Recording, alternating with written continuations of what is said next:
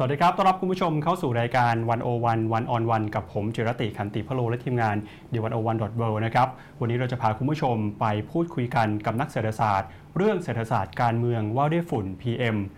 2.5 ที่ตอนหลังปัญหาเรื่องฝุ่นนี้ เป็นปัญหาที่กลับเข้ามาแวะเวียนพบเจอเราเป็นประจำทุกปี แล้วก็ดูเหมือนว่าจะทวีความรุนแรง มากขึ้นเรื่อยๆ แต่พอพูดถึงเรื่องฝุ่นครับหลายท่านอาจจะเข้าใจว่ามันจะเป็นปัญหาที่ต้องแก้ไขด้วยวิธีการทางวิทยาศาสตร์ หรือว่าการบังคับใช้กฎหมาย เป็นเรื่องของทางการเมือง แต่ปรากฏว่าที่ผ่านมาเราปล่อยให้หลักต่างๆ เหล่านี้ทำงาน แต่ก็ดูเหมือนว่าการแก้ปัญหา จะยังคงไม่สามารถแก้ไขไปได้นะฮะแล้วก็ดูเหมือนว่าจะมีแนวโน้มทวีความรุนแรงมากขึ้นเรื่อยๆ วันนี้เราก็เลยเปิดโอกาสนะฮะเปิดตัวแปรใหม่เข้ามาสู่สมการในการแก้ไขปัญหาฝุ่น PM 2.5 ด้วยการใช้วิธีการทางเศรษฐศาสตร์บ้าง แล้วก็แน่นอนนะฮะว่าแขกรับเชิญของเราเนี่ยก็ต้องเป็นนักเศรษฐศาสตร์ ซึ่งแขกรับเชิญของเราในวันนี้นะครับเมื่อ 2 ปีที่แล้วเคยมาออกรายการวันโอวันวันออนวันนะฮะในหัวข้อเรื่องเกี่ยวข้องกับเศรษฐศาสตร์ การเกษตร การพัฒนาภาคการเกษตรของไทย ปีที่แล้ว ท่านได้รับรางวัลนะครับป่วยอึ้งพากร รางวัลนักเศรษฐศาสตร์ รุ่นใหม่ที่มีผลงานดีเด่น แล้วก็ช่วงหลังๆนี้เนี่ยท่านก็ออกมาพูดออกมาเตือน เรื่องของฝุ่น การแก้ไขปัญหาฝุ่นจนหลายท่านเข้าใจว่าท่านอาจจะเปลี่ยนบทบาทจากนักเศรษฐศาสตร์ไปเป็นหน้าที่อื่นแล้วนะแต่เดี๋ยววันนี้เราจะมาคุยกันว่าการแก้ไขปัญหาฝุ่น ด้วยวิธีการทางเศรษฐศาสตร์การเมืองเศรษฐศาสตร์ สิ่งแวดล้อมจะมีหลักการยังไง แล้วก็จะมีข้อเสนออะไรที่น่าสนใจบ้าง ขอต้อนรับคุณผู้ชมนะครับพบกับ อาจารย์วิษณุนะครับรองศาสตราจารย์ ดร วิษณุอัธวานิชจากคณะเศรษฐศาสตร์ มหาวิทยาลัยเกษตรศาสตร์ครับสวัสดีครับอาจารย์ครับครับ สวัสดีครับ อาจารย์ยังไม่ได้เปลี่ยนบทบาทเปลี่ยนหน้าที่นะฮะยังเป็นนักเศรษฐศาสตร์เหมือนยังเดิมคงเป็นนักะเศรษฐศาสตร์เหมือนเดิมครับครับแต่ทีนี้ฮะพอมาพูดถึงเรื่องฝุ่นเนี่ยคนก็อาจจะสงสัยว่าเอ๊ะวิชาเศรษฐศาสตร์ มันจะสามารถแก้โจทย์ไปเอ่ออธิบายเรื่องฝุ่นได้ แตกต่างจากวิธีเดิมๆยังไงบ้าง เรื่องของวิทยาศาสตร์ เรื่องของการเมืองของบังคับการบังคับใช้กฎหมายเนี่ยมันไม่พอแล้วเหรอครับอาจารย์ครับจริงๆแล้วเนี่ยสิ่งที่ทำให้เศรษฐศาสตร์นะฮะแตกต่างจากศาสตร์สาขาอื่น ในการครับแก้ปัญหาเรื่องสิ่งแวดล้อมนะฮะคือหนึ่งเวลาเราแก้ปัญหา เรามองนะคนทั้งรุ่นปัจจุบัน และคนรุ่นอนาคตทำยังไงที่จะให้คนทุกเจเนอเรชันทุกช่วงวัยได้รับสิ่งที่เราเรียกว่าสวัสดิการโดยรวมของสังคมสูงที่สุด อันนั้นคือประเด็นที่หนึ่งนะฮะครับประเด็นที่ 2 สิ่งที่เรามีจุดเด่นที่แตกต่างจากศาสตร์อื่น คือในเรื่องของการตีมูลค่า ต้องยอมรับนะครับว่าสินค้าที่เป็นสินค้าทางด้านสิ่งแวดล้อม เกือบทุกสินค้าเลยฮะเป็นสินค้าที่ไม่ผ่านตลาด พอไม่ผ่านตลาดสิ่งที่เกิดขึ้นคืออะไร เขาไม่มีมูลค่า ไม่มีราคา เวลาเราซื้อของที่ตลาด มันมีราคาถูกไหมฮะครับเพราะฉะนั้นแล้วเนี่ยสิ่งนั้นๆก็จะมีคุณค่า แต่สิ่งแวดล้อมเนี่ยเวลามันเกิดขึ้นน่ะ มันมีมูลค่าในตัวของมันเองใช่ไหมฮะบริการระบบนิเวศ อากาศสะอาด ช่วยทำให้เราเนี่ยนะสุขภาพดีแข็งแรง แต่คำถามคือแล้วอากาศคิดเป็นมูลค่าเท่าไหร่ครับทุกคนตอบกันไม่ได้ถูกไหมฮะพอตอบไม่ได้เกิดอะไรขึ้นครับ สิ่งที่หลายคนเวลาคิดคำนึงเวลาจะลงทุน ไม่ว่าจะเป็นธุรกิจไหนก็ตามแต่ ลืมไปเรื่องผลกระทบที่จะเกิดขึ้นกับสิ่งแวดล้อม คิดเป็นมูลค่าเท่าไหร่ นั่นคือพูดง่ายๆคือเราไม่ได้ให้คุณค่ากับทรัพยากรที่มันมีคุณค่านะฮะผลที่ตามมาคืออะไรฮะ คนรุ่นปัจจุบันเนี่ยก็จะใช้ทรัพยากรที่เยอะจนกระทั่งคนรุ่นอนาคต จะมีทรัพยากรที่ดีหลงเหลือใช้น้อยลงน้อยลงเรื่อย ๆ เพราะฉะนั้นแล้วเนี่ยนะครับการตีมูลค่าของทรัพยากร ต้องย้ำนะครับว่ามูลค่าที่แท้จริง จึงเป็นสิ่งที่สำคัญมาก พอเราตีมูลค่าที่เป็นตัวเงินมาได้ สิ่งที่เกิดขึ้นคืออะไรฮะเราสามารถส่งผ่านข้อมูลทางการเงิน ให้กับผู้กำหนดนโยบาย ได้ง่ายกว่านักวิทยาศาสตร์ ต้องยอมรับนะครับ ถ้าเกิดบอกนักนโยบายว่าค่าฝุ่นเพิ่มขึ้นจาก 20 ไมโครกรัมนะฮะเป็น 50 ไมโครกรัม กับถ้าเกิดเปลี่ยนมุม บอกว่าค่าฝุ่นเนี่ยทำให้ต้นทุนผลกระทบสูง จากกี่แสนล้านเป็นอีกกี่แสนล้านครับมันจะเปลี่ยนนะความเข้าใจได้ง่ายขึ้นนะฮะเมื่อมันแปลงเป็นมูลค่าที่เป็นหน่วยวัดที่เราเรียกว่าเงินนั่นเอง และสิ่งที่ทำให้เศรษฐศาสตร์แตกต่างในเรื่องของการแก้ปัญหาคือ เราเน้นการออกแบบนโยบาย ที่เน้นไปที่การควบคุมพฤติกรรม เข้าใจพฤติกรรมของคน เข้าใจพฤติกรรมของธุรกิจ แล้วออกแบบยังไงให้นะพฤติกรรมเหล่านั้นเนี่ยนะครับมันสามารถก่อให้เกิดสิ่งที่เราเรียกว่าประสิทธิภาพสูงที่สุดครับสวัสดิการโดยรวมสูงที่สุดครับครับนั่นคือเป็นหลักการคร่าวๆของเศรษฐศาสตร์ครับ ผมว่าอาจารย์พูดแบบนี้คนก็อาจจะรู้สึกเหมือนว่าจะเข้าใจเพิ่มมากขึ้นฮะบอกว่าเมื่อก่อนเนี่ยน้ำหรือว่าอากาศมันอาจจะไม่ได้มีต้นทุนอะไรครับแต่ตอนนี้เนี่ยน้ำก็ต้องซื้อน้ำขวดไว้กิน อากาศก็ต้องซื้อเครื่องเครื่องกรองอากาศไว้ใช้ในบ้านใช่ต้นทุนแบบนี้อาจารย์บอกว่ามันไม่ได้มีแค่นี้มันมีต้นทุนแฝงด้วยนะฮะโอ้ใช่แน่แน่นอนเลยครับ สิ่งที่เราควักเงินจ่ายเพื่อป้องกันนะสุขภาพตัวเอง มันเป็นแค่สิ่งเดียวใช่ไหมฮะที่มันสะท้อนผ่านสิ่งที่เรียกว่าตัวเงินที่เรามองเห็น แต่อย่าลืมนะครับว่าถ้าเรายังไม่ได้จ่ายกับเขายกตัวอย่างเราเจอฝุ่นใช่ไหมฮะเราเนี่ยยังไม่ป่วยตอนนี้นะ เรายังไม่มีค่าใช้จ่ายถูกไหมฮะแต่คำถามคือมันเกิดผลกระทบกับสุขภาพเราแล้วหรือยังนั่นประเด็นที่หนึ่งนะฮะประเด็นที่สองเวลาเราเจอฝุ่นเนี่ยนะฮะหรือสิ่งแวดล้อมที่มันไม่ดีความสุขของเรานะฮะมันหายไปไหมนะเช่นเรามีบ้านบ้านหนึ่งนะที่อากาศสะอาดมากกับบ้านที่โอ้โหอากาศแย่มากๆเลย ชีวิตเรามีความสุขหรือเปล่า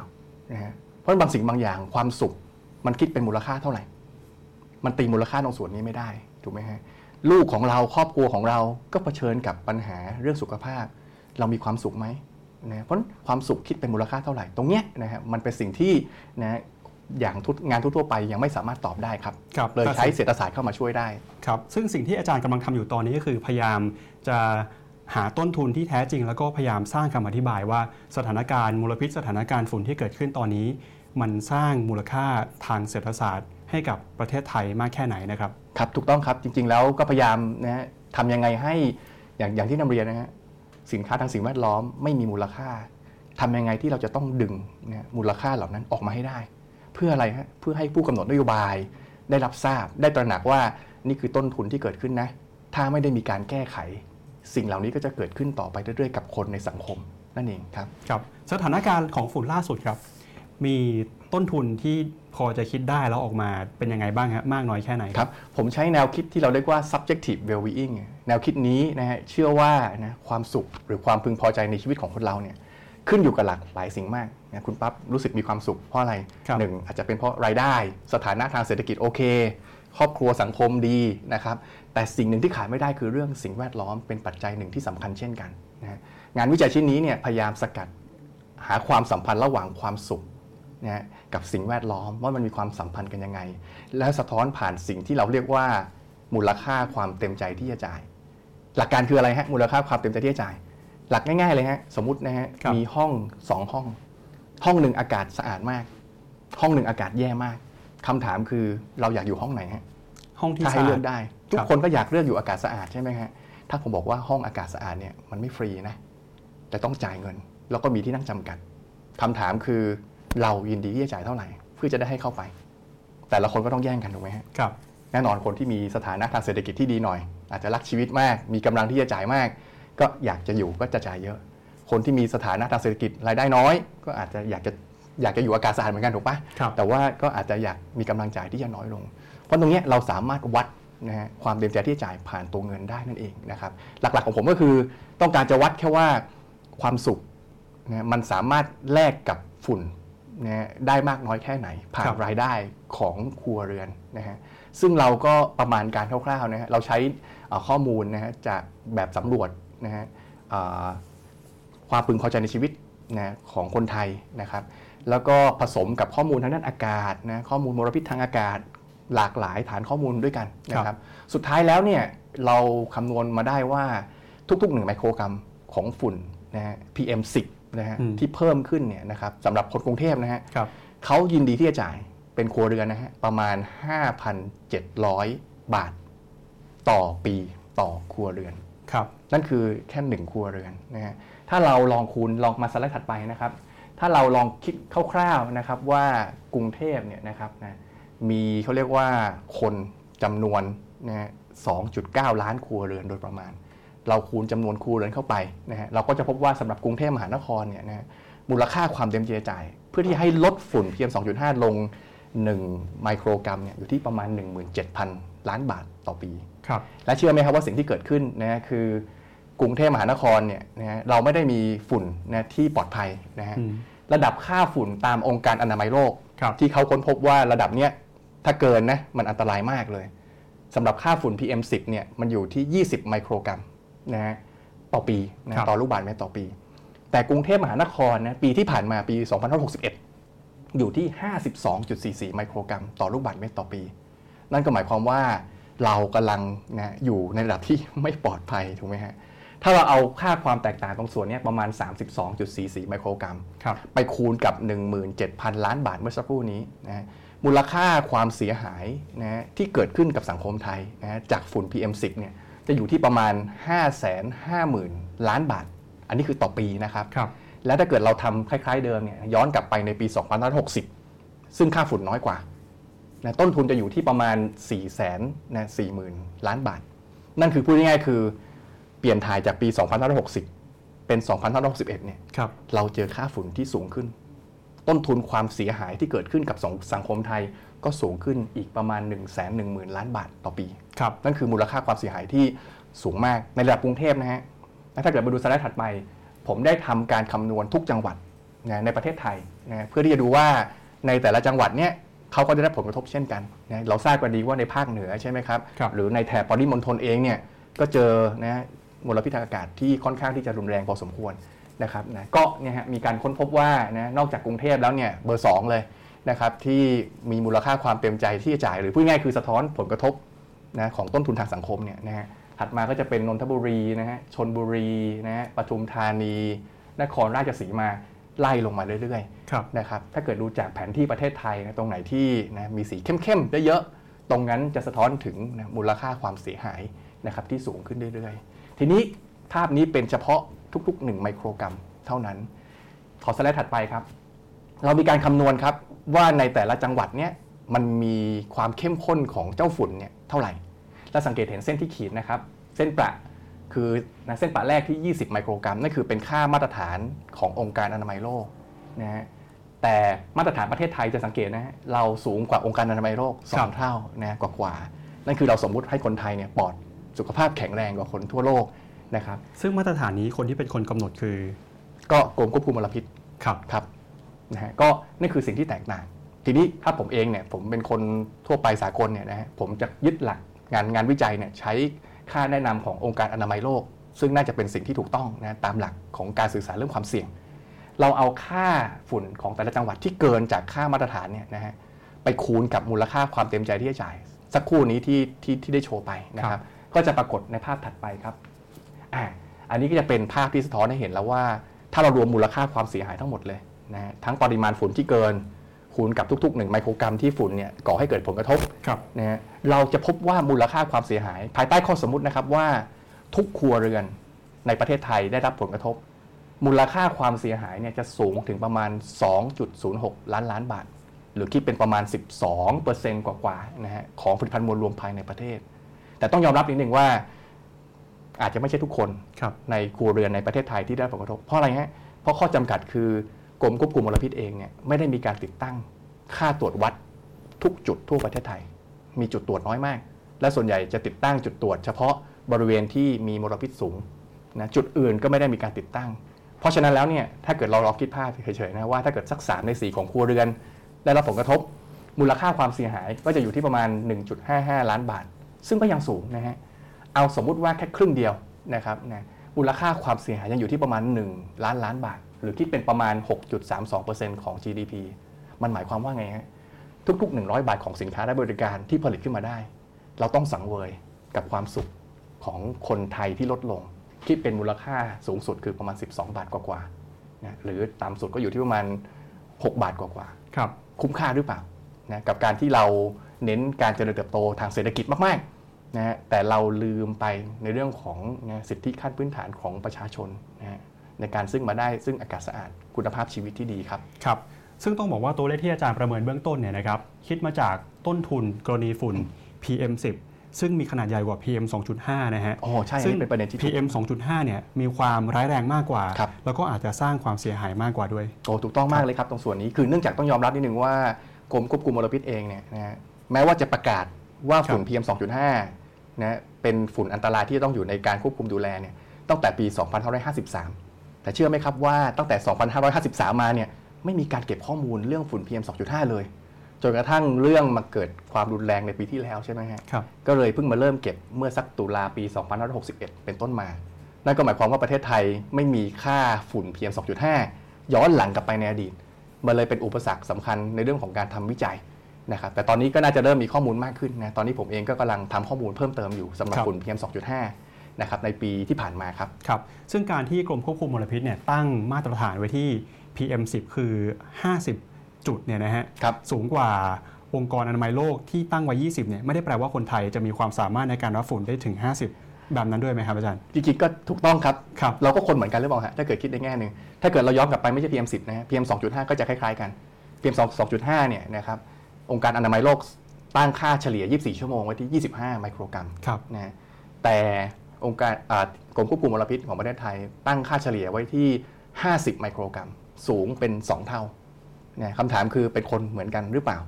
นะฮะแล้วก็ปัญหาคือเวลาเราสื่อสารเรื่องความเสี่ยง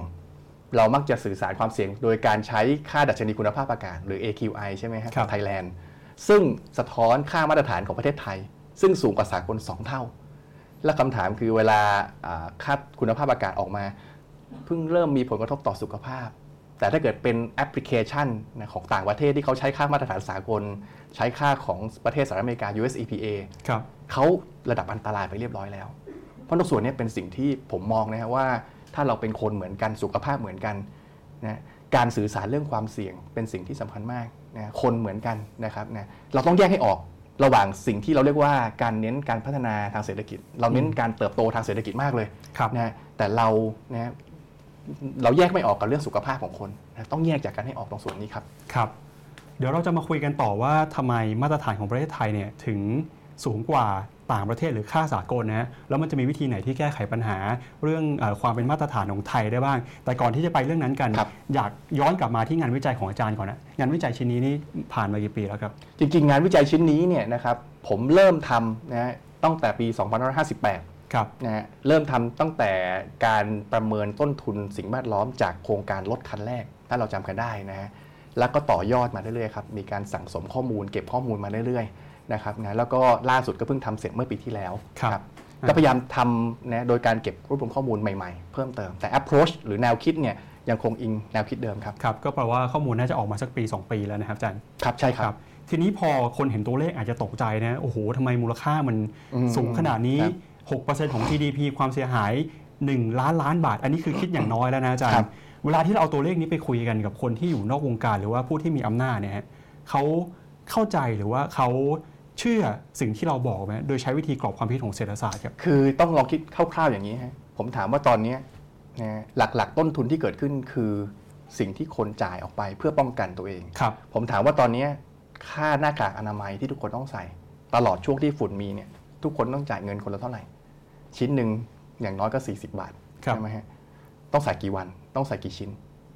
ถามว่าแต่ละบ้านตอนนี้มีเครื่องกรองกันไหมฮะอืมนะคนส่วนใหญ่ถ้าเกิดเป็นกรุงเทพเนี่ยมีเครื่องกรองแน่นอน เครื่องกรองเครื่องหนึ่งมูลค่าเท่าไหร่ครับ แล้วบางบ้านไม่ได้มีแค่เครื่องเดียวนะนะมีทั้งมีที่บ้านด้วยรถก็ติดเหมือนกันอืมนะที่ออฟฟิศก็มีนะฮะตรงเนี้ยคิดเป็นมูลค่าเท่าไหร่ครับนะฮะหลักง่ายๆเลยนะรวมๆกันเนี่ยก็หลักหมื่นอืมนะฮะ แล้วในแต่ละปีที่ผ่านไปเครื่องกรองก็ต้องมีเปลี่ยนไส้กรองครับถูกไหมฮะอันนี้แค่เฉพาะค่าใช้จ่ายจากการซื้ออุปกรณ์ป้องกันตัวเองนะซึ่งในทางเศรษฐศาสตร์ถือว่าเป็นต้นทุนส่วนหนึ่งครับนะที่เกิดขึ้น เพราะอะไรฮะเพราะถ้าเกิดเราไม่มีเอ้ยเราเรามีอากาศที่ดี เราไม่ต้องจ่ายเงินพวกนี้ถูกไหมฮะแต่เราจ่ายเพื่อป้องกันตัวเอง อย่างนี้ในทางเศรษฐศาสตร์สิ่งแวดล้อมเรียกว่าเป็นต้นทุนที่เกิดขึ้นกับสังคมครับอีกต้นทุนหนึ่งที่เรายังยังไม่ได้พูดถึงคือสุขภาพ สุขภาพมี 2 แบบคือหนึ่งคนป่วยเรียบร้อยจากฝุ่น เข้าโรงพยาบาลจ่ายตังจริงนะนี่คือสิ่งที่เกิดขึ้น แต่ยังมีอีกส่วนหนึ่งที่สูดฝุ่นเข้าไป ยังไม่แสดงอาการตอนนี้นะยังไม่ป่วยยังไม่ได้จ่ายตังตอนนี้ แต่สุขภาพได้รับผลกระทบแล้ว ตรงส่วนนี้คือเป็นสิ่งที่คนลืมที่จะคิดไปนะจริงๆแล้วมันเป็นต้นทุนพอสมควรเช่นกัน แล้วลองคิดภาพนะแต่ละโรคเนี่ยแตกต่างกันนะถ้าเป็นโรคธรรมดาก็คงไม่มีปัญหา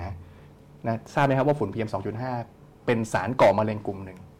การเป็นโรคมะเร็งหนึ่งโรคเนี่ย ค่าใช้จ่ายในการรักษาพยาบาล เราไม่ต้องพูดถึงกันนะฮะหลักล้านแน่นอนครับนะฮะซึ่งเป็นต้นทุนที่สูงมาก เพิ่มเติมอีกฮะสิ่งที่เราพูดถึงว่ามันน่าจะสูงกว่านั้นนะคือความสุขครับนะทำไมเราต้องใส่หน้ากากอนามัยทุกวันใส่อึดอัดไหมนะลูกๆ เราใส่อึดอัดหรือเปล่านะครับนะออกไปข้างนอกฟ้ามนนะหรือวันไหนที่เป็นไงวันหยุดออกไปข้างนอกไม่ได้ เพราะฝุ่นเยอะ พวกเนี้ยคิดเป็นมูลค่าเท่าไหร่ มันเป็นสิ่งที่มันไม่ได้จ่ายออกไปถูกไหมฮะแต่มันกระทบความสุข นะสภาพความเป็นอยู่ คุณภาพชีวิต เพราะฉะนั้นแล้วเนี่ยนะครับมันไม่สูงเลย ถ้าผมย้อนกลับไปนะครับเปรียบเทียบกับงานศึกษาวิจัยของต่างประเทศ เชื่อไหมครับว่าเฉพาะ PM10 เนี่ยในประเทศสหรัฐอเมริกา มูลค่าความเต็มใจที่จะจ่ายสูงกว่าประเทศไทย 10 เท่าฮะครับครับเดี๋ยวย้อนกลับไปอีกทีหนึ่งฮะฮะต้นทุนของคนไทยที่ยินดีจะจ่ายเรื่องฝุ่นนี้ในกรุงเทพมหานครคือจังหวัดที่มากที่สุดนะครับใช่แล้วครับยอมจ่ายปีละกี่บาทนะครับถ้าเป็นต่อครัวเรือนนะอยู่ที่ประมาณ 5,700 บาทต่อครับครัวเรือน แต่ถ้าเกิดเป็นสหรัฐอเมริกาก็ประมาณ 50,000 กว่า 5,700 บาทครับต่อครัวเรือนต่อปีด้วยนะครับ ใช่ครับ ต่อครับครัวเรือนต่อปีอ่าเดี๋ยวให้คุณผู้ชมไปคิดต่อนะครับว่าต้นทุนนี้เนี่ยคุณผู้ชมยอมจ่ายหรือเปล่าเพื่อได้กับสุขภาพที่ดี ไม่ต้องเจอฝุ่น ไม่ต้องเจอมลพิษเนี่ยนะครับทีนี้ครับอาจารย์กำลังจะบอกว่าเรื่องฝุ่นเนี่ยมันสามารถวัดได้ประเมินมูลค่าได้ครับมีมาตรฐาน ไม่ได้เป็นเรื่องที่บอกว่าใครแข็งแรงกว่า แล้วจะทนได้กว่า ใครอ่อนแอกว่าก็ดูแลตัวเองกันไปแบบนี้นะฮะมันเป็นเรื่องที่เกี่ยวข้องกับคนทุกคนนะครับใช่ครับจริงๆแล้วถ้าเกิดพูดถึงย้อนกลับไปเนาะ คือเรื่องฝุ่นเนี่ยมันมีงานศึกษาวิจัยจากองค์การอนามัยโลก หลากหลายงานเลยครับ ที่พิสูจน์ให้เห็นเลย คือก่อนที่เขาจะตั้งมาเป็นค่าแนะนำนะฮะ25 ไมโครกรัมเนี่ยเขาศึกษางานวิจัยทำวิจัยจนกระทั่งค้นพบแล้วว่า ค่าค่านี้นะมันน่าจะเป็นค่าที่ต้องถูกเอามาใช้ และจริงๆแล้วพูดจริงๆนะฮะค่าฝุ่นถ้าเกิดมันเกินศูนย์เนี่ยยังไงก็อันตรายนะฮะแต่บางทีเนี่ยในเชิงของการเมืองการบังคับใช้ทั่วโลกมันไม่ง่าย มันมีเรื่องของการเมืองเข้ามาเกี่ยวข้อง ราะฉะนั้นแล้วเนี่ยค่าฝุ่นที่เขาเซต25 เนี่ยมันเป็นการติดเขาเรียกว่าตั้งค่าที่ปรณีประนอมแล้วในระดับสากลครับนะแต่เราก็ยังสูงขึ้นปรณีประนอมเข้าไปอีกนะสุขภาพของคนเราปรณีประนอมไม่ได้ครับสำคัญมาก แนวโน้มปีที่ผ่านมาเนี่ยประเมินเป็นมูลค่าก็ว่าน่าตกใจแล้วนะฮะครับในอนาคตต่อไปนี่เรื่องของฝุ่นเองเรื่องของความเสียหายเองนี่มันจะเพิ่มมูลค่าไปอีกแค่ไหนแนวโน้มมันเป็นยังไงเพิ่มขึ้นหรือลดลง ถ้าดูย้อนไปนะฮะสิ่งที่ผมทำเนี่ยคือปี 60 มาปีเป็นปี 61เนี่ยนะฮะทิศทางคือแย่ขึ้นนะก็คือพูดง่ายๆคือค่าฝุ่นสูงขึ้น ปี 62 คงไม่ต้องพูดถึงนะฮะค่าฝุ่นคงสูงขึ้นกว่าเดิมแน่นอน ถ้าเกิดเราจำได้เมื่อต้นปีนะฮะของปีที่แล้วนะฮะ ค่าฝุ่นสูงมากๆนะฮะโดยเฉพาะในแถบจังหวัดภาคเหนือหรือกรุงเทพเองนะครับเพราะฉะนั้นสูงแน่นอนปี 62 นี้ยังไม่ได้มีข้อมูลเพราะว่ายังเรายังอยู่ในช่วงคลุกฝุ่นกันอยู่เนี่ยฝุ่นยังไม่ตลบนะฮะอาจารย์ ครับใช่ฮะครับแล้วก็ปี 63 เชื่อไหมครับว่าข้อมูลล่าสุดเนี่ยช่วงเดือนมกราคมเนี่ยจุดความร้อนที่เกิดขึ้นจากการเผาในภาคป่าไม้กับเกษตรเนี่ยนะสูงขึ้นกว่าปีที่แล้ว ปีที่แล้วประมาณ 3,200 จุด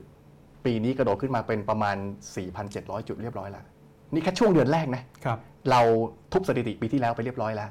นะซึ่งเราทราบดีว่าการเผาในภาคเกษตรหรือภาคป่าไม้เนี่ยมันก่อให้เกิดควันใช่ไหมฮะแล้วก็ PM 2.5 นั่นเองครับผมครับแนวโน้มจะเพิ่มขึ้นแบบนี้ต่อไปเรื่อยถ้าไม่มีการควบคุมที่ครับดีพอ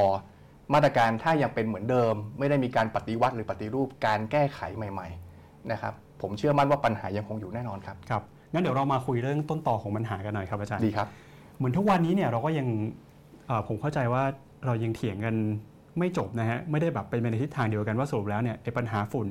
ต้นตอมันเกิดจากอะไรสาเหตุมันเกิดจากอะไรอาจารย์มีคำอธิบายเรื่องนี้ไหมคครัรับบจริงๆแล้วมันมีงานทางวิทยาศาสตร์นะบ่งบอกเยอะแยะนะครับว่าสาเหตุหรือแหล่งกำเนิดฝุ่นนะฮะมาจากที่ไหนบ้างครับอันที่หนึ่งมาจากการเผาไหม้ของเชื้อเพลิงอืมนะซึ่งอาจจะมาจากยานพาหนะนะหรือเผาไหม้เชื้อเพลิงในโรงงานอุตสาหกรรมนะฮะ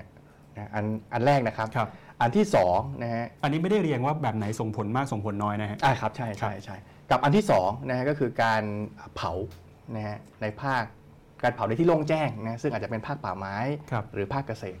นะนั่นคือเป็นตัวตัวที่สองนะครับตัวที่สามนะครับก็คือในเรื่องของโรงงานเวลาเขาผลิตเนี่ยนอกจากเขาเผาไหม้เชื้อเพลิงแล้วเนี่ยเขาจะมีการปล่อยสารมลพิษต่างๆนะจากการผลิตเพิ่มเติมออกมานะครับนะ แล้วก็ท้ายสุดจริงๆ ก็เกี่ยวข้องกับในเรื่องของการเผาในที่โล่งแจ้งนะฮะแต่เป็นฝุ่นข้ามแดนครับนะครับที่มาจากเขาเรียกว่าภาคอ่ามาจากภาคต่างต่างประเทศนะครับครับหลักๆก็จะมีอยู่เนี่ยประมาณ 3-4 แหล่งด้วยกันครับครับสำหรับประเทศไทยนี่สาเหตุไหนเป็นสาเหตุที่มีสัดส่วนมากที่สุดครับ ต้องบอกว่าไม่สามารถสรุปได้ขึ้นอยู่กับว่าภูมิศาสตร์ของแต่ละประแต่ละจังหวัดเป็นอย่างไรนะครับแต่ละที่มันไม่เหมือนกัน ยกตัวอย่างเช่นกรุงเทพเนี่ยนะฮะถ้าเกิดพูดถึง ตลอดทั้งปีนะรถยนต์ก็คงน่าจะมาเป็นอันดับหนึ่งครับเพราะว่าเรามีการเผาไหม้เชื้อเพลิงรถยนต์ขับรถทุกวันถูกไหมฮะแต่ว่าในช่วงที่เป็นเนี่ยช่วงธันวามกรากุมภาจะเป็นช่วงที่เกษตรก็มีการเผา ฝุ่นควันจากภาคเกษตรก็จะไหลมาที่กรุงเทพนะก็จะเป็นตัวสมทบนะสำหรับฝุ่นในกรุงเทพอยู่แล้วนะครับให้มีฝุ่นที่มากยิ่งขึ้น ต้องเข้าใจธรรมชาติของคำว่ามลพิษทางอากาศนะฮะปกติสิ่งแวดล้อมเนี่ยเขาช่วยเราครับ ในการดูดซับมลพิษนะฮะแต่ของเสียหรือมลพิษเนี่ยในบางครั้งถ้ามันเยอะเกินขีดความสามารถในการดูดซับของธรรมชาติ มันก็เกิดปัญหาเกิดขึ้นนั่นเองนะเพราะฉะนั้นเนี่ยในกรุงเทพเนี่ยช่วงเวลาที่เราเจอฝุ่นกันเนี่ยจริงๆแล้ว ถ้าเราใช้ค่ามาตรฐานขององค์การอนามัยโลกนะฮะกรุงเทพเจอฝุ่นเกือบตลอดทุกตลอดทั้งปีนะฮะไม่ใช่แค่เจอเฉพาะช่วงธันวามกรากุมภานะครับ แต่เป็นเพราะเราใช้มาตรฐานประเทศไทยนะที่สูงกว่าสากลสองเท่าครับมันเลยทำให้ปัญหาดูดูน้อยลงนะจริงๆแล้วไม่ใช่เลยครับนะครับอันนั้นคือสำหรับกรุงเทพบริบทก็จะมีผสมผสานกันนะจากหลายแหล่งนะครับแต่ถ้าเกิดเป็นบริบทของในต่างจังหวัด ส่วนใหญ่แล้วเนี่ยมลพิษมักจะมาจากการเผาในภาคเกษตรกับในภาคป่าไม้ครับก็ขึ้นอยู่กับที่อีก ถ้าเป็นในทางภาคเหนือมีป่าไม้มีเขาเนี่ยเยอะหน่อยนะก็จะมีการเผาทั้งจากป่าจากเกษตร แต่ถ้าเกิดเป็นพื้นที่ราบรุ่มภาคกลางนะตรงนี้ก็เต็มๆเลยฮะภาคเกษตรแน่นอนนะเราทำข้าวเราทำอ้อยกันนะครับเวลาเราจะเก็บเกี่ยวนะครับนะหรือเราจัดการแปลงนะฮะวิธีการที่ถูกที่สุดสำหรับเกษตรกรคือการเผาเพราะต้นทุนเป็นศูนย์อืมนะถ้าเกิดเราจ้างแรงงานในการจัดการแปลง หรือใช้เครื่องจักรในการเก็บเกี่ยวจัดการแปลงต้นทุนก็จะเกิดขึ้น เพราะนี่คือสิ่งที่ก่อให้เกิดปัญหาครับ ครับ ก็ดูเหมือนว่าปัญหาที่เราพูดกันเนี่ยนะฮะ ไม่ได้มีสาเหตุมาจากธรรมชาติโอ้แน่นอนครับครับทุกอย่างไม่ใช่ธรรมชาติครับนะทุกสิ่งทุกอย่างเป็นสิ่งที่มนุษย์สร้างขึ้น แล้วก็มนุษย์เป็นคนก่อรถยนต์ธรรมชาติไหมฮะการที่มีรถมนุษย์สร้างมาสร้างสร้างรถมนุษย์ใช้รถถูกไหมครัฮะบมนุษย์เผาไหมฮะเกษตรนะเมื่อก่อนเราอาจจะไม่ค่อยมีปัญหาเพราะอะไร เพราะเราไม่ได้ปลูกพืชเกษตรมากมายขนาดนี้นะอ้อยเมื่อก่อนมีกี่มีเขาเรียกว่าหลักล้านต้นๆครับปัจจุบันมีเป็น 10 ล้าน นะเราส่งเสริมพืชเชิงเดี่ยว เยอะนะเราเน้นอะไรที่เขาเรียกว่าบางทีเนาะเน้นเศรษฐกิจเยอะแต่เราไม่ได้มองข้ามเราเรามองข้ามเรื่องสิ่งแวดล้อมไปพูดง่ายคือเป็นการพัฒนาทางเศรษฐกิจที่ไม่สมดุลเท่าไหร่ครับครับ ก็ดูเหมือนว่าปัญหาต่างๆ เหล่านี้เนี่ยนะฮะเริ่มต้นจากตัวเรา แล้วก็จริง ๆ อาจจะสามารถแก้ไขได้จากตัวเราด้วยนะครับแต่สิ่งที่คนคาดหวังก็คือ เวลามีปัญหาขึ้นมาเนี่ย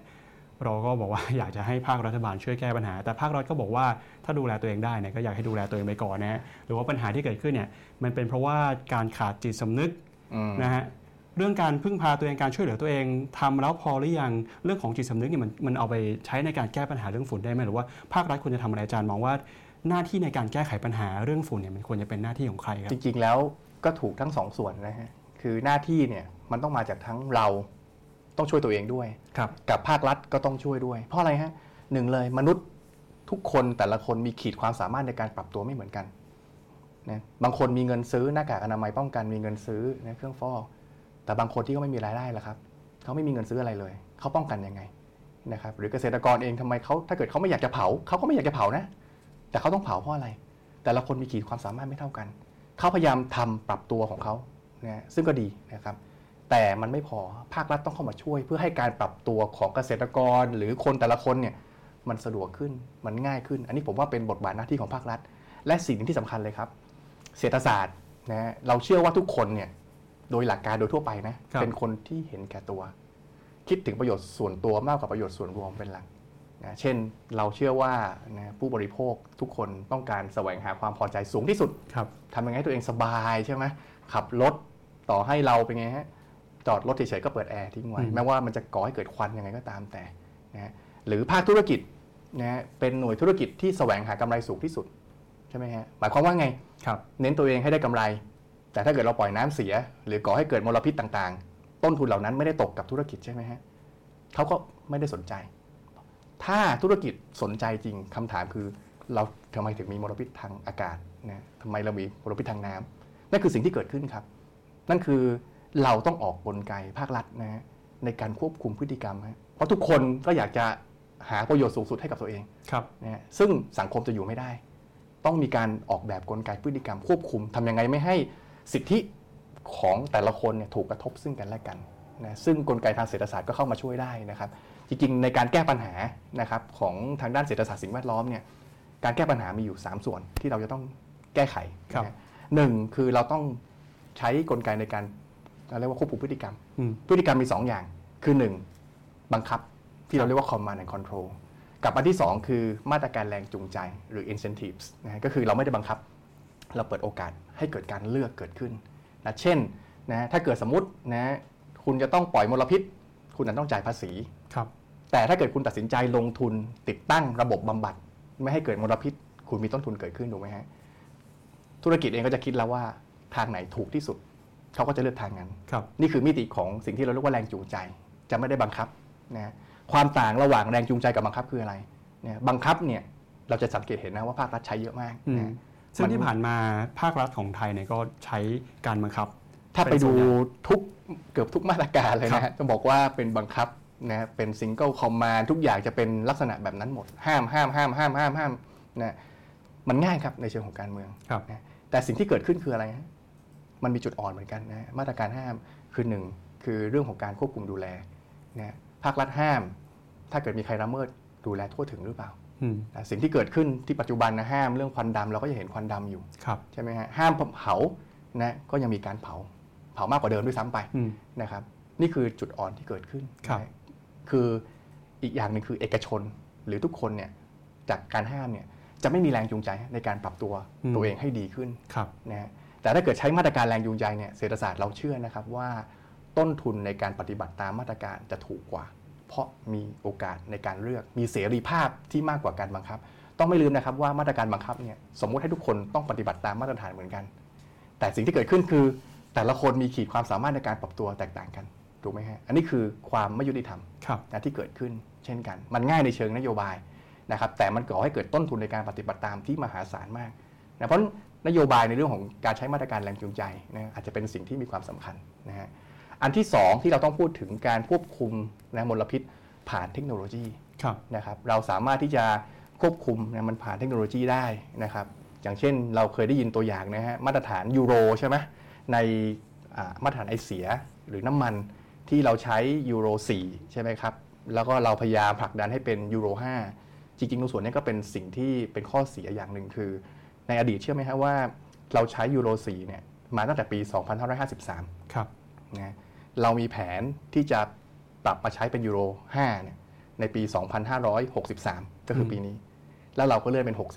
รับ65แล้วเราก็เลื่อนเป็น 67 นี่คือข้อเสียคือ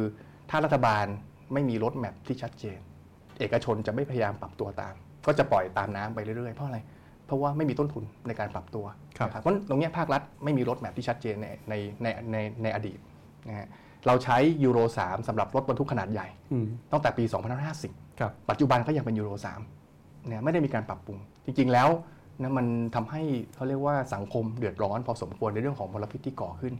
นะครับ เพราะมิติของเทคโนโลยีนะครับก็เข้ามาช่วยได้ แต่ภาครัฐต้องมีกลไกที่ชัดเจน มีรถแมพที่ชัดเจน แล้วก็ปฏิบัติตามแผนให้ได้จริงๆครับนะครับ อันนี้อีกอันหนึ่งนะฮะทีนี้ถัดไปคือในเรื่องของกลไกในการแทรกแซงนะฮะเวลาเราต้องต้องการจะแทรกแซง ปรับพฤติกรรมเนี่ยเราสามารถแทรกแซงผ่านกลไกทางด้านราคา หรือควบคุมทางด้านปริมาณนะฮะทางด้านราคายกตัวอย่างก็คือเรื่องของการใช้ภาภาษี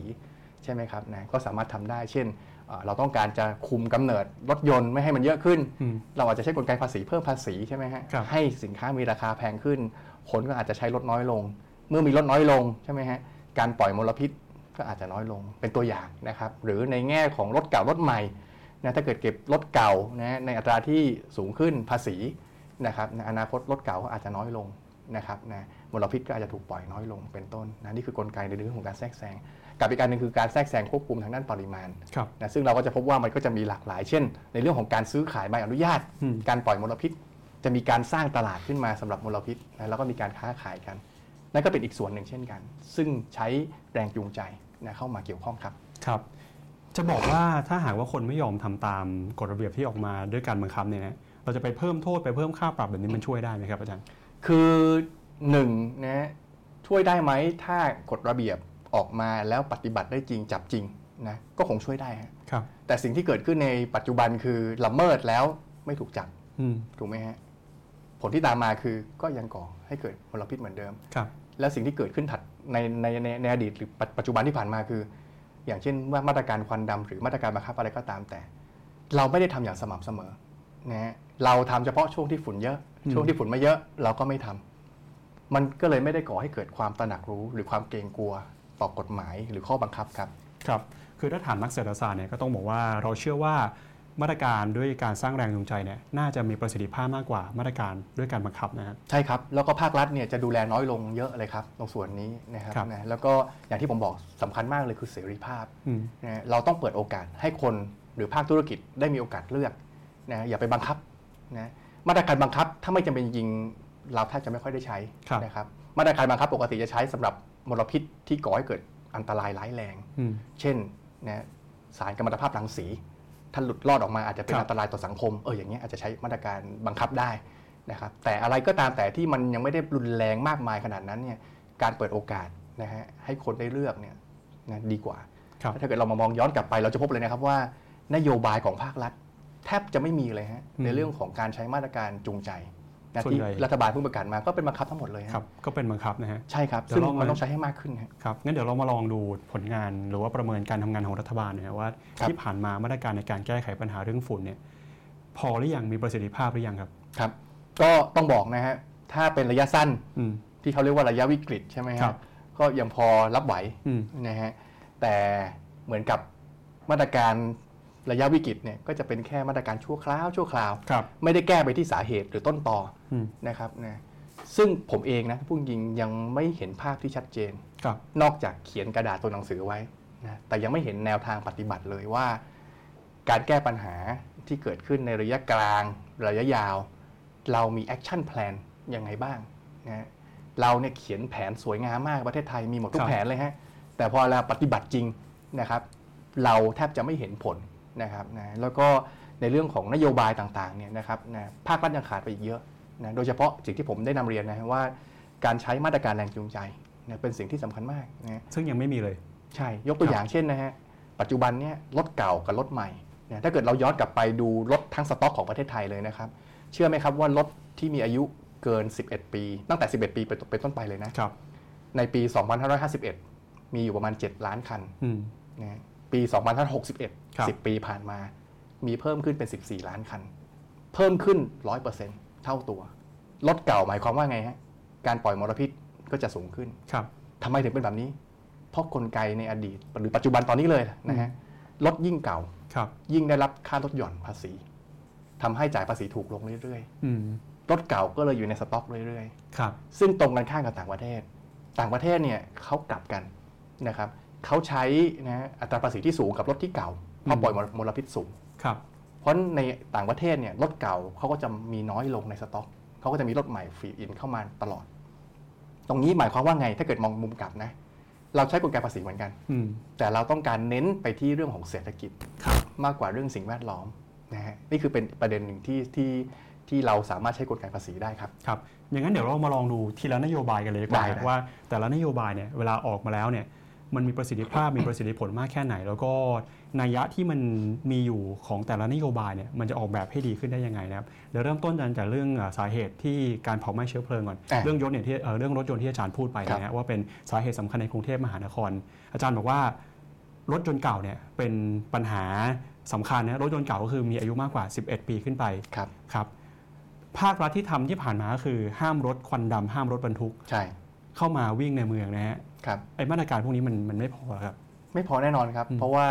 มันก็จะมีรถเก่าอยู่ในระคบรับบถูกไหมฮะแล้วรถเหล่านี้ก็ยังมีการละเมิดกันอยู่ เราเราก็เห็นภาพกันอยู่นะฮะครับอีกสิ่งหนึงที่ผมก็งงมากเช่นกันอืมเนาะในแต่ละปีมันจะมีการต่อทะเบียนรถใหม่ถูกไหมฮะต่อครับภาษีรถจะต้องไปตรวจสภาพอะไรอะไรต่างๆ คือผมก็ไม่แน่ใจเหมือนกันว่ามันเล็ดลอดออกมาได้ยังไงหลากหลายเยอะมากเลย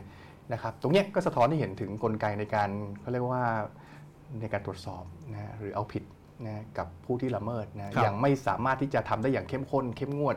และไม่ได้ทำต่อเนื่อง ปัญหาอืมมันยังมันเลยยังเกิดขึ้นครับครับ ตรวจควันดำเนี่ยอาจารย์บอกใช้ไม่ได้แล้วนะฮะสองคือใช้ได้แต่ควรจะต้องทำให้ถี่ขึ้นแต่ปัจจุบันนะมันครับยังไม่สะท้อนว่ามันยังควบคือปัจจุบันเหมือนกับยังไม่สามารถควบคุมปัญหาได้ดีกว่าต้องเป็นอย่างนั้นนะครับสองคือเรื่องของการห้ามรถยนต์เอ่อ ที่อาจจะบอกว่าวิ่งเข้ามาในเมืองชั้นในนะหรืออ่าบางคนอาจจะพูดไปถึงขนาดว่ากำหนดให้มีวันคู่วันขี้อืมที่รถจะใช้ได้ครัหบรือว่าจะเข้ามาจะต้องเออมีการสั่งห้ามอะไรไอ้มาตรการพวกนี้มันมันมัน work ไหมเหมือนเดิมอีกแล้วฮะคำว่าห้ามห้ามคือบังคับ ห้ามเข้าหมดเลยอืมไม่ได้เปิดโอกาสให้คนเลยครับถ้าเป็นในต่างประเทศเนี่ยเขาใช้กลไกเรื่องราคา ถ้าคุณจะเข้ามาในโซนเขตที่เป็นการจราจรแออัดจะต้องมีการเสียค่าผ่านทางถูกไหมฮะถ้าเกิดใครมีความเต็มใจที่จะจ่ายสามารถเข้าได้ ก็ให้ให้เข้ามา เราสามารถเก็บภาษีครับแล้วเอาภาษีที่ก้อนใหญ่ที่เราได้มาเนี่ยไปทำนุบำรุงนะฮะเรื่องของสิ่งแวดล้อมต่อได้นะครับเปิดโอกาสให้คนได้เลือกนะฮะอีกอย่างหนึ่งสิ่งที่เกิดขึ้นคืออะไรฮะความไม่ยุติธรรมนะฮะ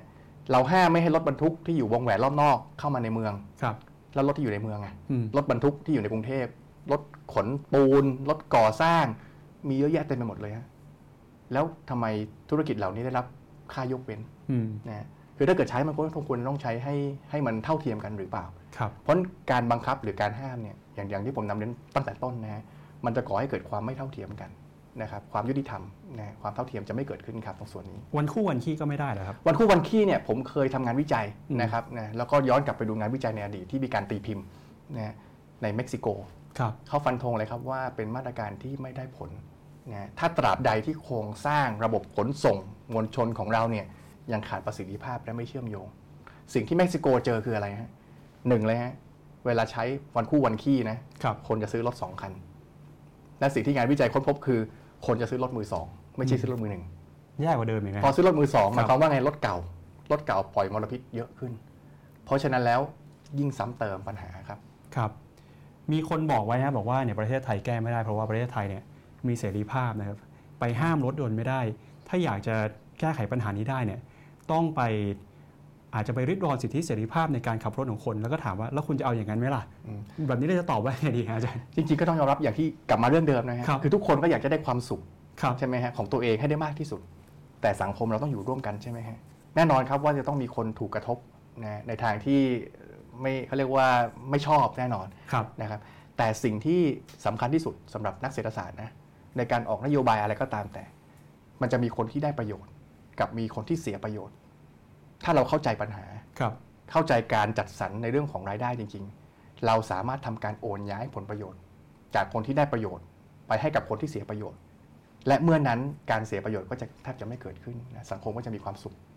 เพราะฉะนั้นผมว่านะปัญหาทุกอย่างมันมีสำหรับแก้ไขครับนะครับนะแล้วก็สามารถทำได้ครับในเชิงปฏิบัติจริง ถ้าจะเอาเฉพาะเรื่องของรถยนต์นะครับเรื่องการเผาไหม้เชื้อเพลิงเนี่ยนะครับอยากให้อาจารย์ออกแบบนโยบายนะว่าเราจะมีวิธีการแก้ไขปัญหานี้ยังไงบ้างเอาทั้งระยะสั้นระยะกลางแล้วก็ระยะยาวไปเลยคือจริง ๆ แล้วถ้าเกิดมองมิติอันแรกเลยนะฮะครับปัญหาที่เกิดขึ้นในรถยนต์คือเรื่องของปริมาณรถกรุงเทพยกตัวอย่างนะมันเยอะจริงๆนะฮะทางที่จะแก้ปัญหาอย่างยั่งยืนในกรุงเทพนะฮะทำยังไงที่จะคุมกำเนิด ไม่ให้มีการใช้รถยนต์ในปริมาณที่เพิ่มขึ้นมากจากนี้ไปครับเพราะสิ่งที่สามารถทำได้คือโครงสร้างภาษีของรถ อาจจะต้องมีการปรับ นะครับลองคิดภาพนะครับ ถ้าเราไม่ปรับภาษีให้รถแพงขึ้นนะหรือให้การใช้รถมันมันมันยากขึ้นเนี่ยเรามีรถไฟฟ้า 10 สาย สุดท้ายเกิดอะไรขึ้นครับ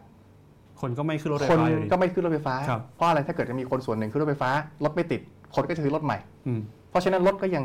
มีเยอะอยู่ในถนนเหมือนเดิม เพราะฝุ่นก็ยังเยอะเหมือนเดิมแน่นอน ครับ เพราะสิ่งที่ต้องทำควบคู่กับการยกโครงข่ายในเรื่องของการขนส่งคมนาคมเนี่ยคือทำยังไงให้รถมีการใช้ที่น้อยลงเพ ราะฉะนั้นกลไกภาษีนะครับนะจะต้องเข้ามาทั้งสองส่วนนะส่วนที่หนึ่งก็คืออาจจะเก็บภาษีครับนะครับลดให้มีอัตราที่สูงขึ้นนะเช่น มีการใส่เรื่องภาษีสิ่งแวดล้อมเข้าไปนะครับหรือคนที่จะมีรถในอนาคต ไม่ใช่ซื้อรถได้ง่ายๆนะครับอย่างในต่างประเทศคุณต้องมีที่จอดรถไหมอืมนะครับนะเป็นต้นนะหรือรถเก่ารถใหม่ในอนาคตจะต้องมีการจ่ายภาษีนะยิ่งเก่ายิ่งมีราคาแพงมากขึ้นไหมครับนะครับคือพูดง่ายๆคือทำยังไงให้คนหันมาใช้ระบบขนส่งมวลชนที่มากขึ้น ต้องยอมรับนะครับ ถ้าระบบขนส่งมวลชนดีมากๆจริง ๆ ไม่มีใครอยากขับรถหรอกครับ ครับ แต่ทุกคนขับรถเพราะอะไรฮะเพราะปัจจุบันนี้จะออกจากบ้านจากซอยไปอืมไม่รู้กี่ต่อครับนะแล้วสิ่งที่สำคัญที่สุดคือ ค่าใช้จ่ายในการใช้โครงข่ายต่างๆ แพงไหมฮะสำหรับประเทศไทย ถ้าเกิดเราเห็นงานวิจัยที่เขาโชว์เนี่ยจะพบเลยว่าค่าใช้จ่ายขนส่งมวลชนประเทศไทยเนี่ยแพงมากครับนะคนทั่วไปไม่สามารถที่จะจ่ายได้นะเพราะภาครัฐเอง ถ้าทำระบบโครงข่ายให้มันครอบคลุมแล้ว สิ่งที่ต้องทำเพิ่มเติมคือ ทำยังไงที่จะลดค่าใช้จ่ายตรงส่วนนี้ทำยังไงให้ราคามันสมเหตุสมผลคนทั่วไปจ่ายได้ครับนะเชื่อผมครับว่าคนไม่มีใครอยากใช้รถหรอกครับนะถ้าเกิดค่าขนส่งต่างๆ ในระบบขนส่งสาธารณะมันถูกกว่าแล้วมันดีกว่าครับครับแต่แค่ตอนนี้เราไม่มีทางเลือกครับซึ่งเรื่องที่อาจารย์พูดเนี่ยไม่ใช่เรื่องใหม่นะฮะมีทำกันมานานแล้วก็ทำในหลายประเทศแล้วด้วยนะครับครับแต่เวลาบ้านเราเวลาคนพูดแบบนี้ทีไรนี่มักจะมีเสียงออกมาว่ารังแกคนจนหรือเปล่าครับอาจารย์ครับ จริงๆแล้วอย่างที่ผมนำเรียนเนาะว่า เรามีการโอนย้ายผลประโยชน์ครับใช่ไหมฮะเช่น ยกตัวอย่างนะคนที่ใช้จ่ายถูกไหมฮะซื้อเอ่อเขาเรียกว่ารถยนต์ใหม่ ถ้าเราเก็บแพงนะเราสามารถที่จะมีภาษีก้อนหนึ่งถูกไหมฮะเราสามารถเอาก้อนเนี้มาซับซิดีคนจนได้ เช่นนะทำยังไงให้เขาใช้จ่ายรถขนส่งสาธารณะที่ถูกลงผมว่าก็วินวินนะอืมใช่ไหมฮะคือต้องมองอย่างนี้ฮะว่าคือการที่เราทำเนาะ คือมันต้องผสมผสานกันในเชิงประสิทธิภาพนะครับแล้วก็ในเชิงของของความเสมอภาคต้องคิดควบคู่กันครับตรงส่วนนี้ ครับอันนี้คือเรื่องของการลดปริมาณรถยนต์ในท้องถนนนะฮะ ใช่ครับ ครับ หรือแม้แต่กระทั่งการเก็บภาษีรถเก่ารถใหม่เนี่ยเช่นกันเนี่ยถ้าเกิดเราคิดถึงอ่าศักยภาพหรือความเท่าเทียมกันความเสมอภาคเนี่ยเริ่มต้นอาจจะตั้งราคารถยนต์อาจจะไม่ได้สูงมาก ครับ แต่พอรถยิ่งเก่าอัตราภาษีน่าจะต้องเก็บในอัตราก้าวหน้ามากขึ้น เหมือนกับ เราก็คำนึงนะครับถึงความเสมอภาคระหว่างคนจนคนรวย แต่สุดท้ายต้องไม่ลืมนะครับว่าเรื่องสุขภาพเรื่องสิ่งแวดล้อมก็เป็นสิ่งที่สังคมขาดไม่ได้เช่นกันครับครับแล้วมาในเรื่องของพลังงานบ้างครับอาจารย์ครับเรื่องของเชื้อเพลิงเนี่ยฮะเชื้อเพลิงบางทีเราก็ไม่ได้เป็นผู้กำหนดนะฮะ ในตลาดมีเราก็ต้องใช้อย่างที่มันมีเนี่ยนะฮะบางทีเราก็ไม่รู้ว่าเอ่อคุณภาพมันดีแค่ไหนมลพิษมันเยอะหรือเปล่า การแก้ไขเรื่องของโครงสร้างเชื้อเพลิงนี่มันควรจะเป็นหน้าที่ของใครฮะจริง ๆ แล้วเป็นโครงสร้างหน้าที่ของภาครัฐนะฮะครับที่จะต้องจูงใจเอกชน แล้วก็ต้องคอยบังคับเอกชนให้วิ่งตามรูหรือเดินตามรถแมพของภาครัฐครับอย่างที่ผมผมนำเรียนเนาะเรื่องของมาตรฐานน้ำมัน คุณภาพน้ำมันจอืริงมๆแล้วเป็นสิ่งที่ควบคุมได้ครับประเทศจีนเกาหลีใช้เวลา 3 ปีหรือ 4 ปี ในการยกระดับมาตรฐานยูโรครับ4 เป็นยูโร 5 ประเทศไทยใช้เวลาไม่ทราบกี่ปีแล้วฮะตั้งแต่ปี 2553 จนถึงวันถึนี้งก็ยัง62ครับนะแล้วเราจะใช้ประมาณ ถ้าผมจำไม่ผิดน้ำมันนะแผนก็คือปี 67ครับใช่บไหมฮะซึ่งหลายสิบปีมากอืมเอกชนได้กำไรมากมายเลย ใครไม่พร้อมครับอาจารย์นะจริง ๆ ไม่มีคำว่าไม่พร้อมไหมแต่ว่าครับไม่ทำมากกว่านะเพราะถ้าเกิดทำจริงๆทำได้อืมแต่แค่เงินลงทุนมันสูง แล้วก็ที่สำคัญคือภาครัฐก็ไม่ได้มา take action ว่าเอกชนต้องทำ อย่างที่นำเรียนนะข้อเสียของการบังคับหรือใช้มาตรฐานคือ เอกชนไม่มีแรงจูงใจฮะในการปรับตัว รอให้ภาครัฐบังคับครับใช้ถึงจะทำเพราะภาครัฐเองก็ต้องหนักแน่น คิดถึงผลประโยชน์ของส่วนรวม ให้มากขึ้นกว่าผลประโยชน์ของบริษัทและตรงส่วนนี้ผมว่าก็จะช่วยได้ อีกประเด็นในเรื่องของรถยนต์นะที่จะสามารถช่วยได้คือการส่งเสริมให้เกิดการใช้รถไฟฟ้าขับเคลื่อนรถที่ขับเคลื่อนด้วยไฟฟ้าครับหรือที่เราเรียกสั้นๆว่า EV ใช่ไหมครับ ตรงส่วนนี้ถ้าทำได้จะดีมาก นะฮะปัจจุบันนี้รัฐบาลก็บอกเนาะพยายามส่งเสริมให้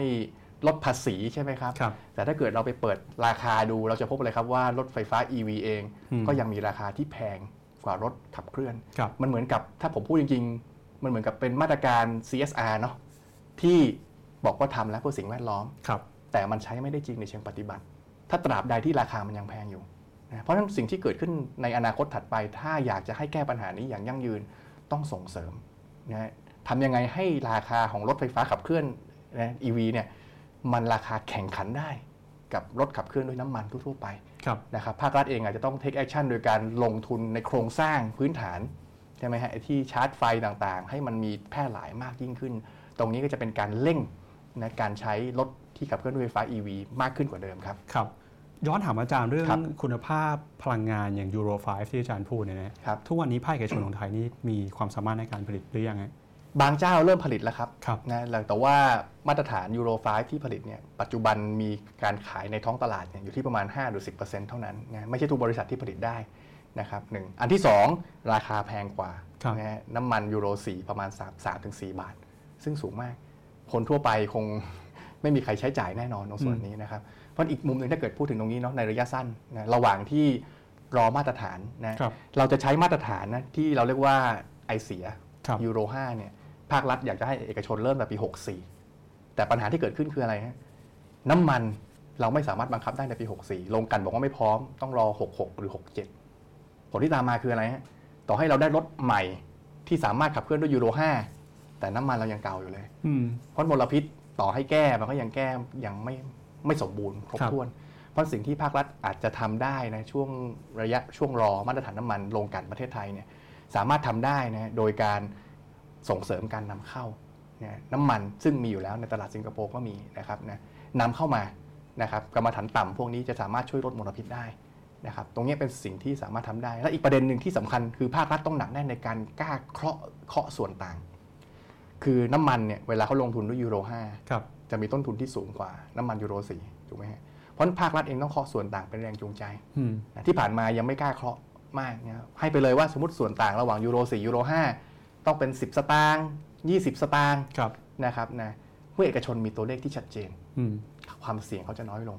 นะไม่ต้องมารอกลไกภาครัฐว่าจะเปลี่ยนแปลงเมื่อไหร่นะครับนะแล้วเมื่อนั้นเนี่ยนะเขาจะกล้าที่จะลงทุนครับแล้วถ้าเกิดให้แรงจูงใจที่อัดฉีดนิดหนึ่งมันก็ช่วยทำให้การเร่ง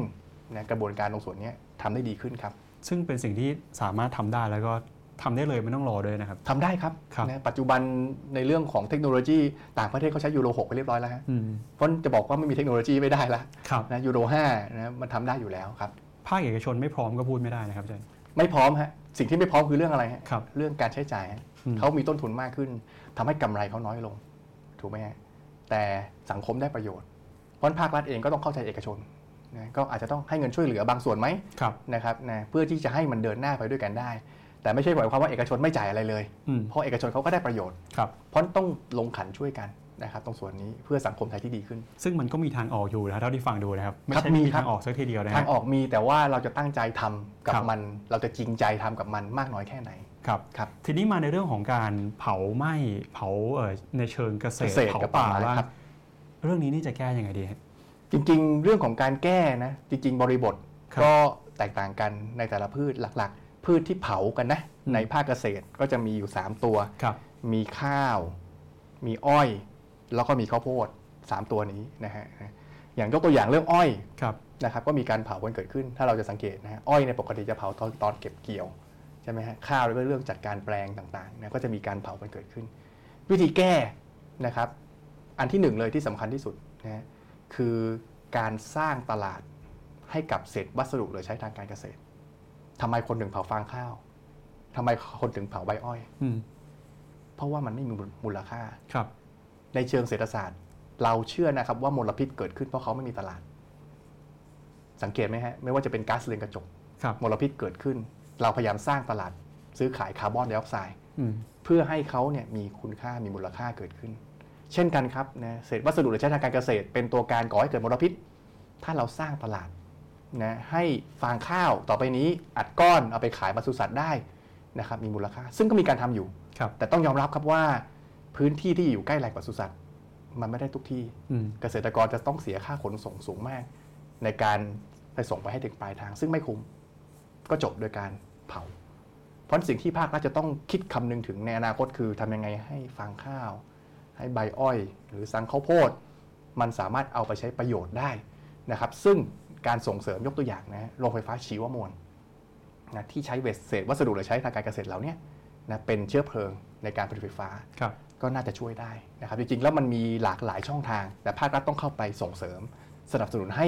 มันกระจาย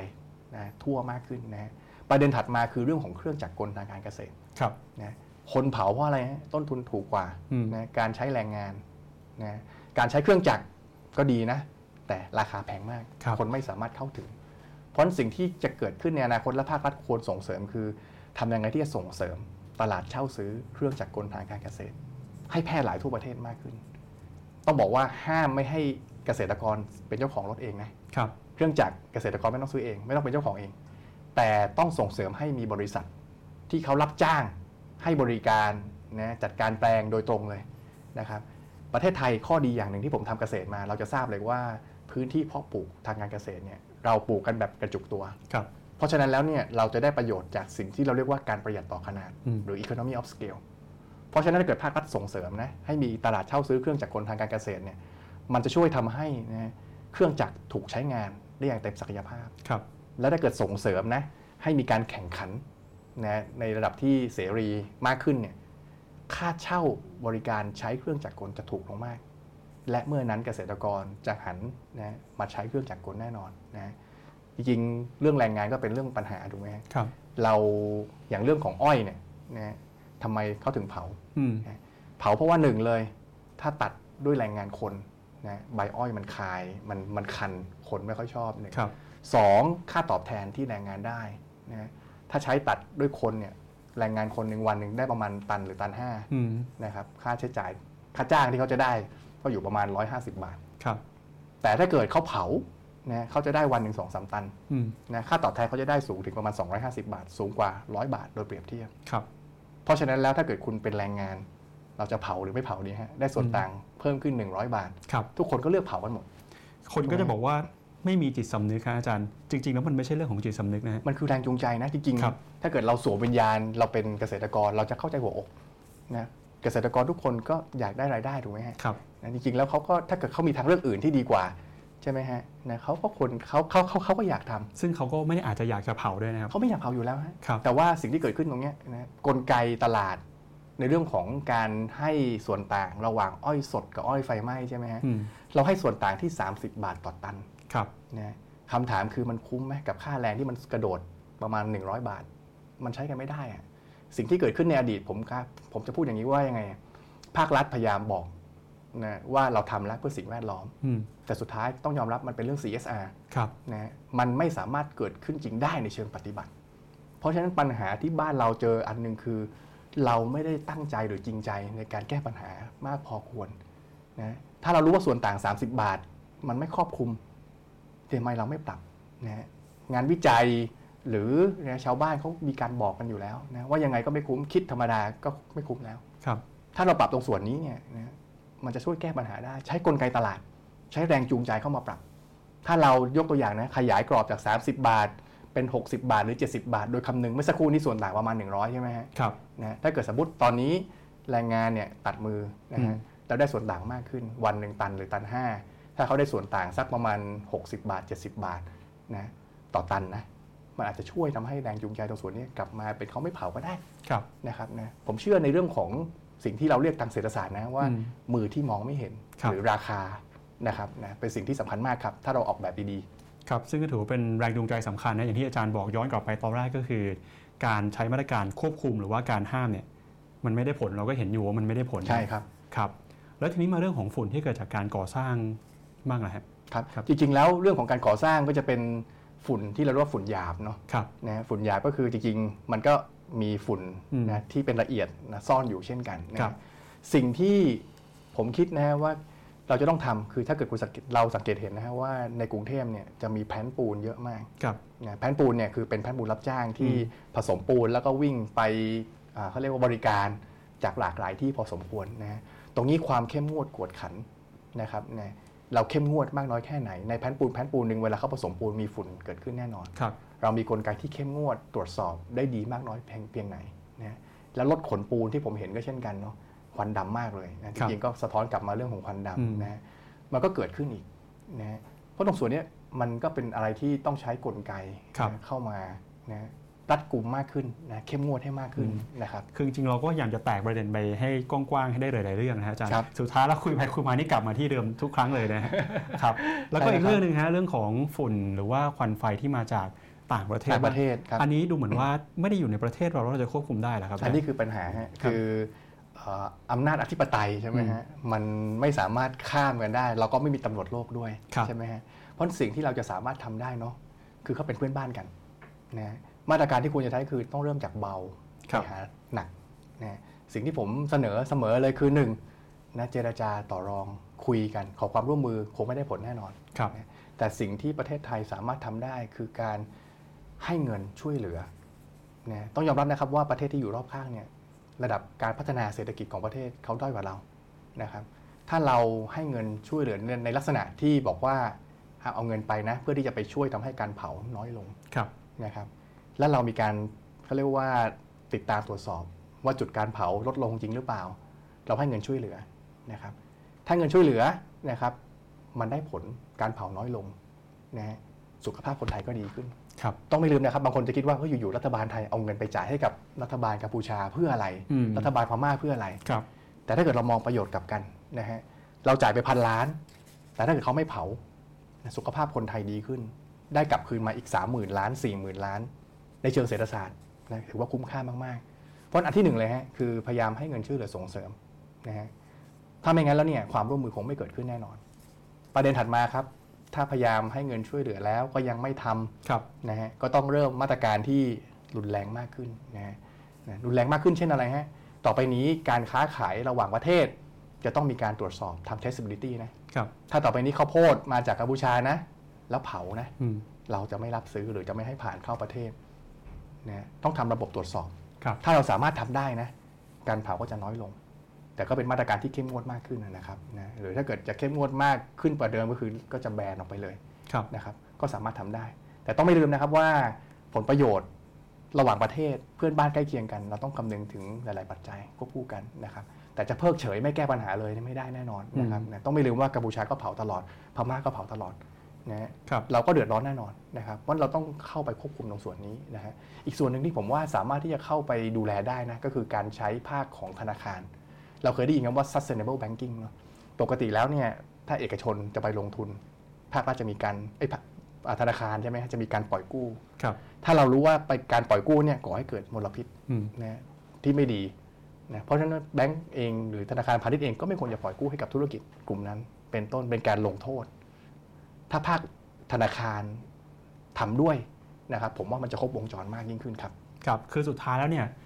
มันก็มาตอบโจทย์ว่ามันไม่ใช่เรื่องของจิตสำนึกนะครับ มันสามารถอ่าดูแลแล้วก็แก้ไขปัญหาได้ อย่างหลักที่อาจารย์บอกไปก็คือการแก้ไขปัญหาด้วยการใช้เศรษฐศาสตร์สิ่งแวดล้อมเศรษฐศาสตร์การเมืองเนี่ยนะคือหนึ่งเราไม่ได้ไปห้าม แต่เราใช้การสร้างแรงจูงใจใช่ครับสองคือเรามีเทคโนโลยี แล้วก็เอาใช่เทคโนโลยีพวกนี้ไปใช้ในการแก้ไขปัญหาใช่ครับแล้วก็สามก็คือเราจะไปแทรกแซงแต่เราก็ไม่ได้ไปห้ามอีกนะฮะเราแทรกแซงโดยอาศัยกลไกตลาดใช่ครับซึ่งมันก็กลับมาตอบโจทย์ทุกอย่างที่เราตั้งคำถามไว้นะครับ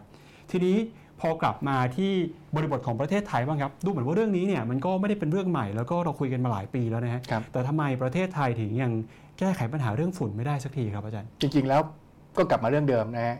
คือนโยบายที่ภาครัฐใช้อืมผมเรียกว่าทุกอย่างแทบจะเหมือนเดิมเลยนะครับมาตรการห้ามทุกอย่างไม่ได้มีอะไรใหม่ เพิ่มเติมนะแล้วถ้าเกิดเรามามองย้อนกลับไปนะอีกสิ่งหนึ่งที่เป็นปัญหาบ้านเราคือโครงสร้างของกฎหมาย ต้องยอมรับว่ากรมควบคุมมลพิษครับไม่สามารถเอาผิด นะได้ไม่สามารถจับใครได้ ถ้ารถปล่อยควันดำกรมควบคุมมลพิษทำอะไรได้นะครับ ถ้าโรงงานปล่อยควันดำหรือปล่อยสารที่อันตรายกรมควบคุมมลพิษทำอะไรไม่ได้ เพราะอะไรอืมกฎหมายให้อำนาจกับกรมโรงงานอุตสาหกรรมไปดูแลครับถ้าเรื่องรถยนต์ก็ให้กรมขนส่งไปดูแล เพราะฉะนั้นสิ่งที่เกิดขึ้นคืออะไรฮะนะอำนาจเบ็ดเสร็จของหน่วยงานที่ดูแลเรื่องสิ่งแวดล้อมนะอย่างประเทศสหรัฐอเมริกาหรือประเทศที่เขาเจริญแล้วเนี่ย เขามีนะองค์กรที่ดูแลเบ็ดเสร็จเด็ดขาดครับนะมีอำนาจเบ็ดเสร็จมีกฎหมายที่บูรณาการอืมบ้านเราเนี่ยกฎหมายยังเป็นแท่งครับนะขาดการบูรณาการ เพราะฉะนั้นแล้วเนี่ยสิ่งที่เกิดขึ้นคือเวลาเกิดการละเมิดต่างๆ มันไม่สามารถที่จะนะเอาผิดใครได้นะครับนะซึ่งตรงเนี้ยเป็นปัญหาหน้าที่ของกรมควบคุมมลพิษคือ เรียกทุกหน่วยงานที่รับผิดชอบของตัวเองครับเป็นแค่ผู้ประสานงานนะครับหน่วยงานแต่ละหน่วยงานจะทำหรือเปล่าอีกเรื่องหนึ่ง อืมอีกสิ่งหนึ่งที่ที่ที่ผมว่าบ้านเราทำแล้วไม่ค่อยสำเร็จ คือเรื่องของกลไกการประเมินผลครับ บ้านเราเนี่ยมีแผนสวยงาม มีตัวชี้วัดที่ดีมาก พอถึงเวลาทำไม่ได้ตามแผน เราแทบจะไม่มีบทลงโทษอะไรนะทำไม่ได้แล้วนะหน่วยงานนั้นจะต้องถูกลงโทษยังไงครับ หรือบางหน่วยงานทำได้ดี เรามีรางวัลอะไรให้เขาเป็นค่าตอบแทนนะฮะ จริงๆย้อนกลับไปหลากหลายเรื่องมากนะไม่ว่าจะเป็นในเรื่องของการเผาในภาคป่าไม้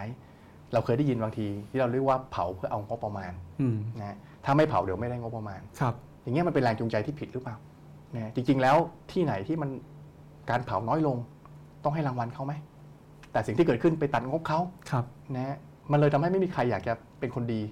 ใช่ไหมฮะซึ่งตรงเนี้ยเราต้องปรับกลไกใหม่อืมนะฮะถ้าใครทำดีต้องได้รางวัลนะฮะใครทำไม่ดี นะฮะตัวชี้วัดต้องเด็ดขาดแล้วต้องเอาผิดอย่างจริงจังผมว่าตรงส่วนเนี้ยจะช่วยได้เยอะเลยครับ พออาจารย์พูดถึงเรื่องของมาตรฐานเวลาเข้าไปตรวจจับของกรมควบคุมมลพิษเนี่ยนะฮะผมว่าหลายคนน่าจะตั้งคำถามว่าทำไมประเทศเราเนี่ยถึงไปใช้มาตรฐานเดียวกับประเทศอื่น มาตรฐานสากลไม่ได้แล้วทำไมมันถึงต้องไปตั้งสูงกว่าค่าที่ต่างชาติเขายอมรับกันนะคือเราเป็นประเทศที่แตกต่างเราควรจะอยู่กันแบบเอ่อมีความพิเศษแบบนี้เหรอฮะมันมันมันอยู่กันไปแบบนี้ได้เหรอครับอาจารย์ ต้องบอกว่าในอดีตนะฮะครับต้องบอกว่าเป็นบริบทของประเทศกำลังพัฒนาทั้งหลาย ที่เราพยายามจะดึงดูดการลงทุนจากต่างประเทศ ให้มาในประเทศเรา เพราะอะไรฮะในต่างประเทศเนี่ยมาตรการสิ่งแวดล้อมเขาเข้มงวดมาก บริษัทต่างๆ ก็เลยต้องหนีอืมมาที่ที่เข้มงวดน้อยกว่าครับแล้วเราก็มี BOI นะส่งเสริมการลงทุนทุกอย่างให้เรียบร้อยเลยนะแล้วเราก็แข่งกันนะให้ BOI แรงจูงใจกับโรงงานที่เขาเรียกว่าไม่สะอาดเหล่านี้ก่อให้เกิดมลพิษเหล่านี้ ในเชิงเศรษฐศาสตร์สิ่งแวดล้อมเราเรียกว่า race to the bottom ครับหรือแข่งกันไปลงนรกอืมนะนั่นคือเราให้ความสำคัญกับเรื่องของเศรษฐกิจเป็นหลัก เราไม่ได้ให้ความสำคัญมากกับเรื่องสิ่งแวดล้อม นั่นคือสิ่งที่ประเทศไทยใช้มาในมาตลอดในอดีตครับนะทุกโรงงานจะเข้ามาก็จะเป็นโรงงานที่ได้มาตรฐานต่ำหรือก่อให้เกิดมลพิษที่สูงนะครับนะแต่ตอนนี้บริบทของเราปรับเปลี่ยนแล้วนะครับเราต้องยอมรับว่าเราอยู่ในประเทศกลุ่มรายได้ปานกลางค่อนข้างสูงแล้วอืม คำถามคือเราจะใช้ทุกอย่างเหมือนเดิมไหม เราอยากจะให้คุณภาพชีวิตของเราดีขึ้นไหมครับคำถามหลายคนมองว่าเรื่องของฝุ่นเป็นเรื่องธรรมชาตินะเป็นเรื่องปกติทั่วไปนะเราน่าจะทนกันได้ แต่คำถามคือเราต้องการสิ่งที่ดีกว่าหรือเปล่านะฮะถ้าเกิดเราย้อนกลับไปดูนะแผนที่ของต่างประเทศครับประเทศพัฒนาแล้วเนี่ยค่าฝุ่นสีเขียวนะครับ คือกรีนคือสะอาดมาก ประเทศไทยผมทำตัวเลขเมื่อเดือนที่ผ่านมานะฮะ ใน 720 ชั่วโมง เชื่อไหมครับว่าในกรุงเทพเนี่ยแทบจะไม่มีสีเขียวเลยอืมมีน้อยมาก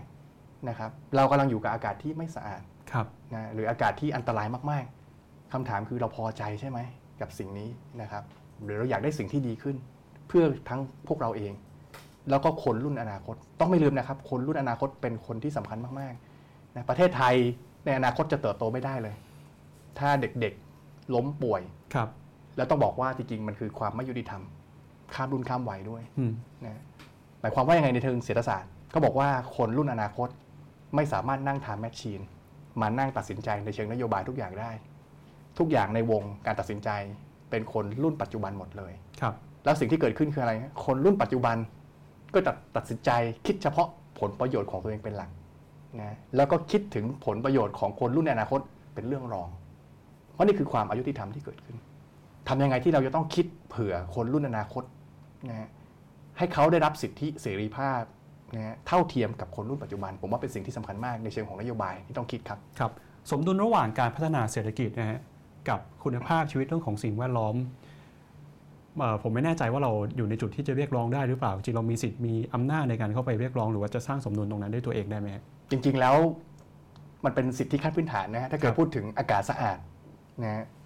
เราควรจะต้องได้รับมันมา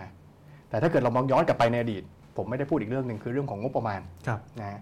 งบประมาณรายจ่ายปีที่ผ่านมาที่เพิ่งผ่านงบประมาณไปเนี่ยสามจุดสองล้านล้านบาทใช่ไหมฮะค่าใช้จ่ายในเรื่องของการสิ่งแวดล้อมมีแค่ประมาณ 18,000 ล้านบาท ครับ ในขณะที่งบเศรษฐกิจนะฮะถ้าเกิดไปดูที่สไลด์สุดท้ายนะฮะ ลองสุดท้ายนะฮะ เราจะพบว่างบเศรษฐกิจอยู่ที่ประมาณ6แสนนะฮะ78,000 ล้านบาท อันนี้ผมไม่รู้ไม่ทราบว่าเรียกว่าเป็นความสมดุล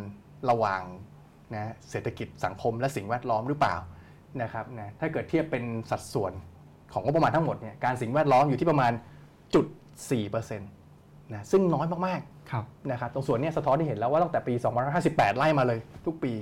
เรื่องสิ่งแวดล้อมเป็นเรื่องหลังสุดเสมอ นะครับนั่นคือเราขาดเราพูดว่าจะมั่นคงมั่งคั่งยั่งยืนนะฮะเรายั่งยืนหรือเปล่าครับนะครับ ต้องไม่ลืมอย่างหนึ่งคือเรื่องฝุ่นเนี่ยอืมมันเป็นเรื่องประจำห้ามมองเรื่องฝุ่นนะฮะเป็นเรื่องภัยพิบัติ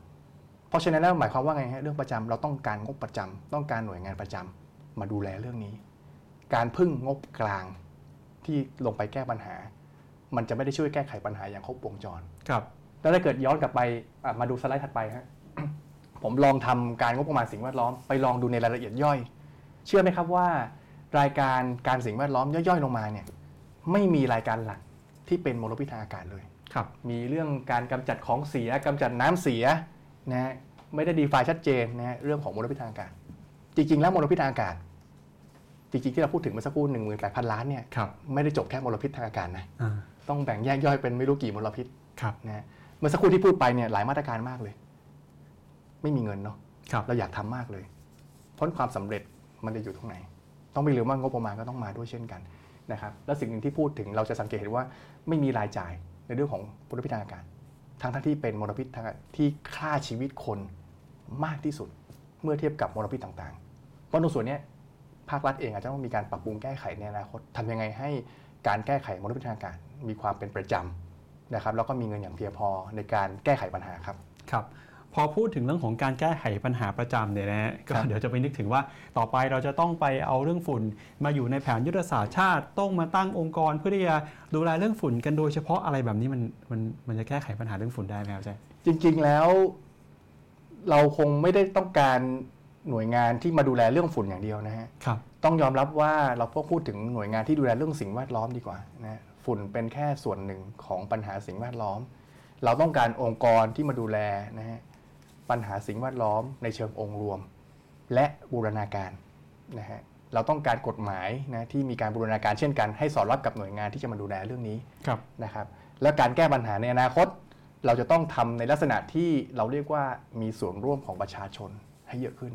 สังเกตไหมครับในอดีตที่ผ่านมานโยบายทุกนโยบายห้ามเผานะฮะปัญหาที่เกิดขึ้นคืออะไรฮะ ทุกพื้นที่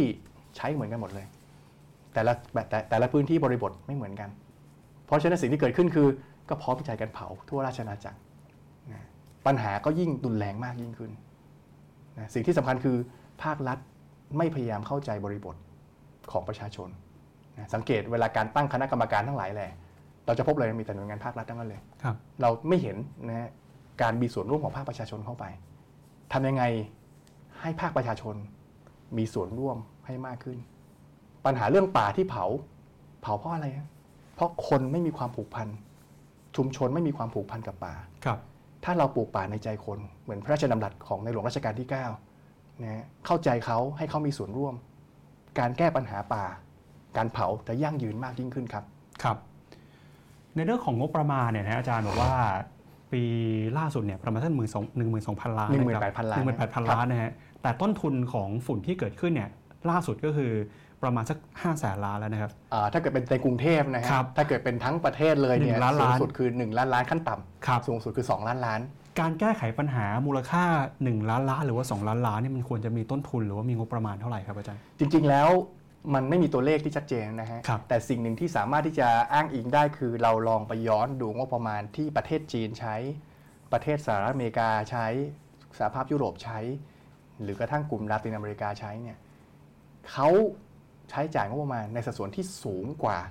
บ้านเราหมดเลยฮะจีนนี่ค่าใช้จ่ายน่าจะมากกว่าบ้านเราประมาณ 6 เท่าตัวนะครับนะเขามีประมาณ 3%นะของตัวเอ่อรายจ่ายงบประมาณทั้งหมดครับนะในขณะที่บ้านเรามีแค่จุดสี่อืมนะครับถ้าเกิดเรามองในมิติของรายจ่ายนะเรื่องมลพิษทางอากาศเทียบกับผลิตภัณฑ์มูลรวมภายในประเทศนะ เรามีสัดส่วนอยู่แค่เท่าไหร่รู้ไหมฮะครับจุดศูนย์ห้าเปอร์เซ็นต์อืมน้อยมากๆนะประมาณสักเอ่อน้อยกว่าสหภาพยุโรปประมาณสัก 8 เท่าตัว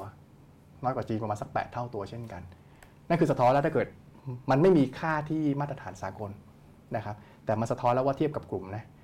นะเราให้ความสำคัญกับเรื่องสิ่งแวดล้อมน้อยกว่าประเทศอื่นครับๆนะซึ่งก็ได้เวลาแล้วหรือเปล่านะที่เราจะต้องให้ความสำคัญที่มากขึ้น ถ้าเราต้องการคำว่า มั่นคง มั่งคั่งและยั่งยืนใช่ไหมฮะตอนนี้คำว่ายั่งยืนนี้ยังขาดไปอยู่นะครับครับ เดี๋ยวเราจะมา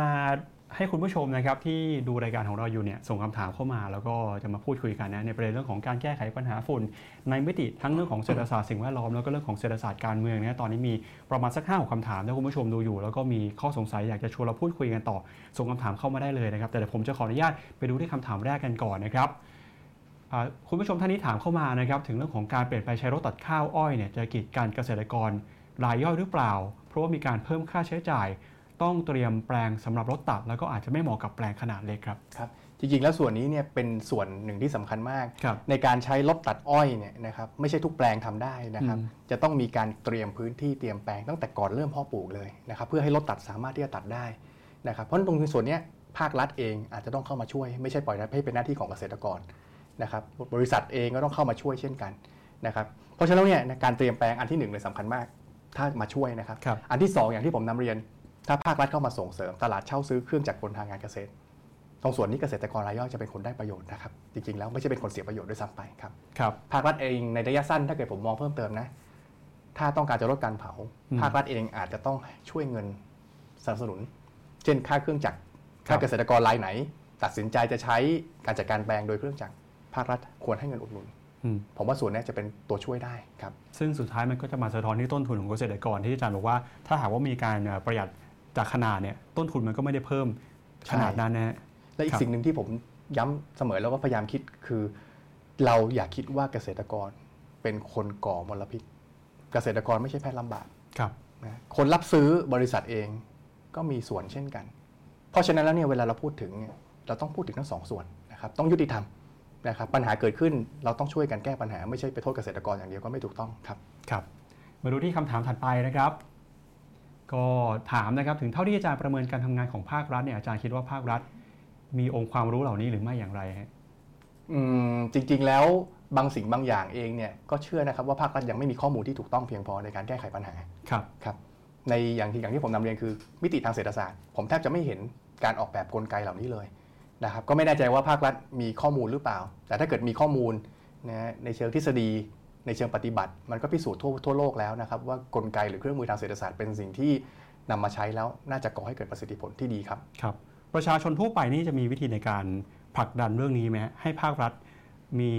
ความเข้าใจหรือว่ามี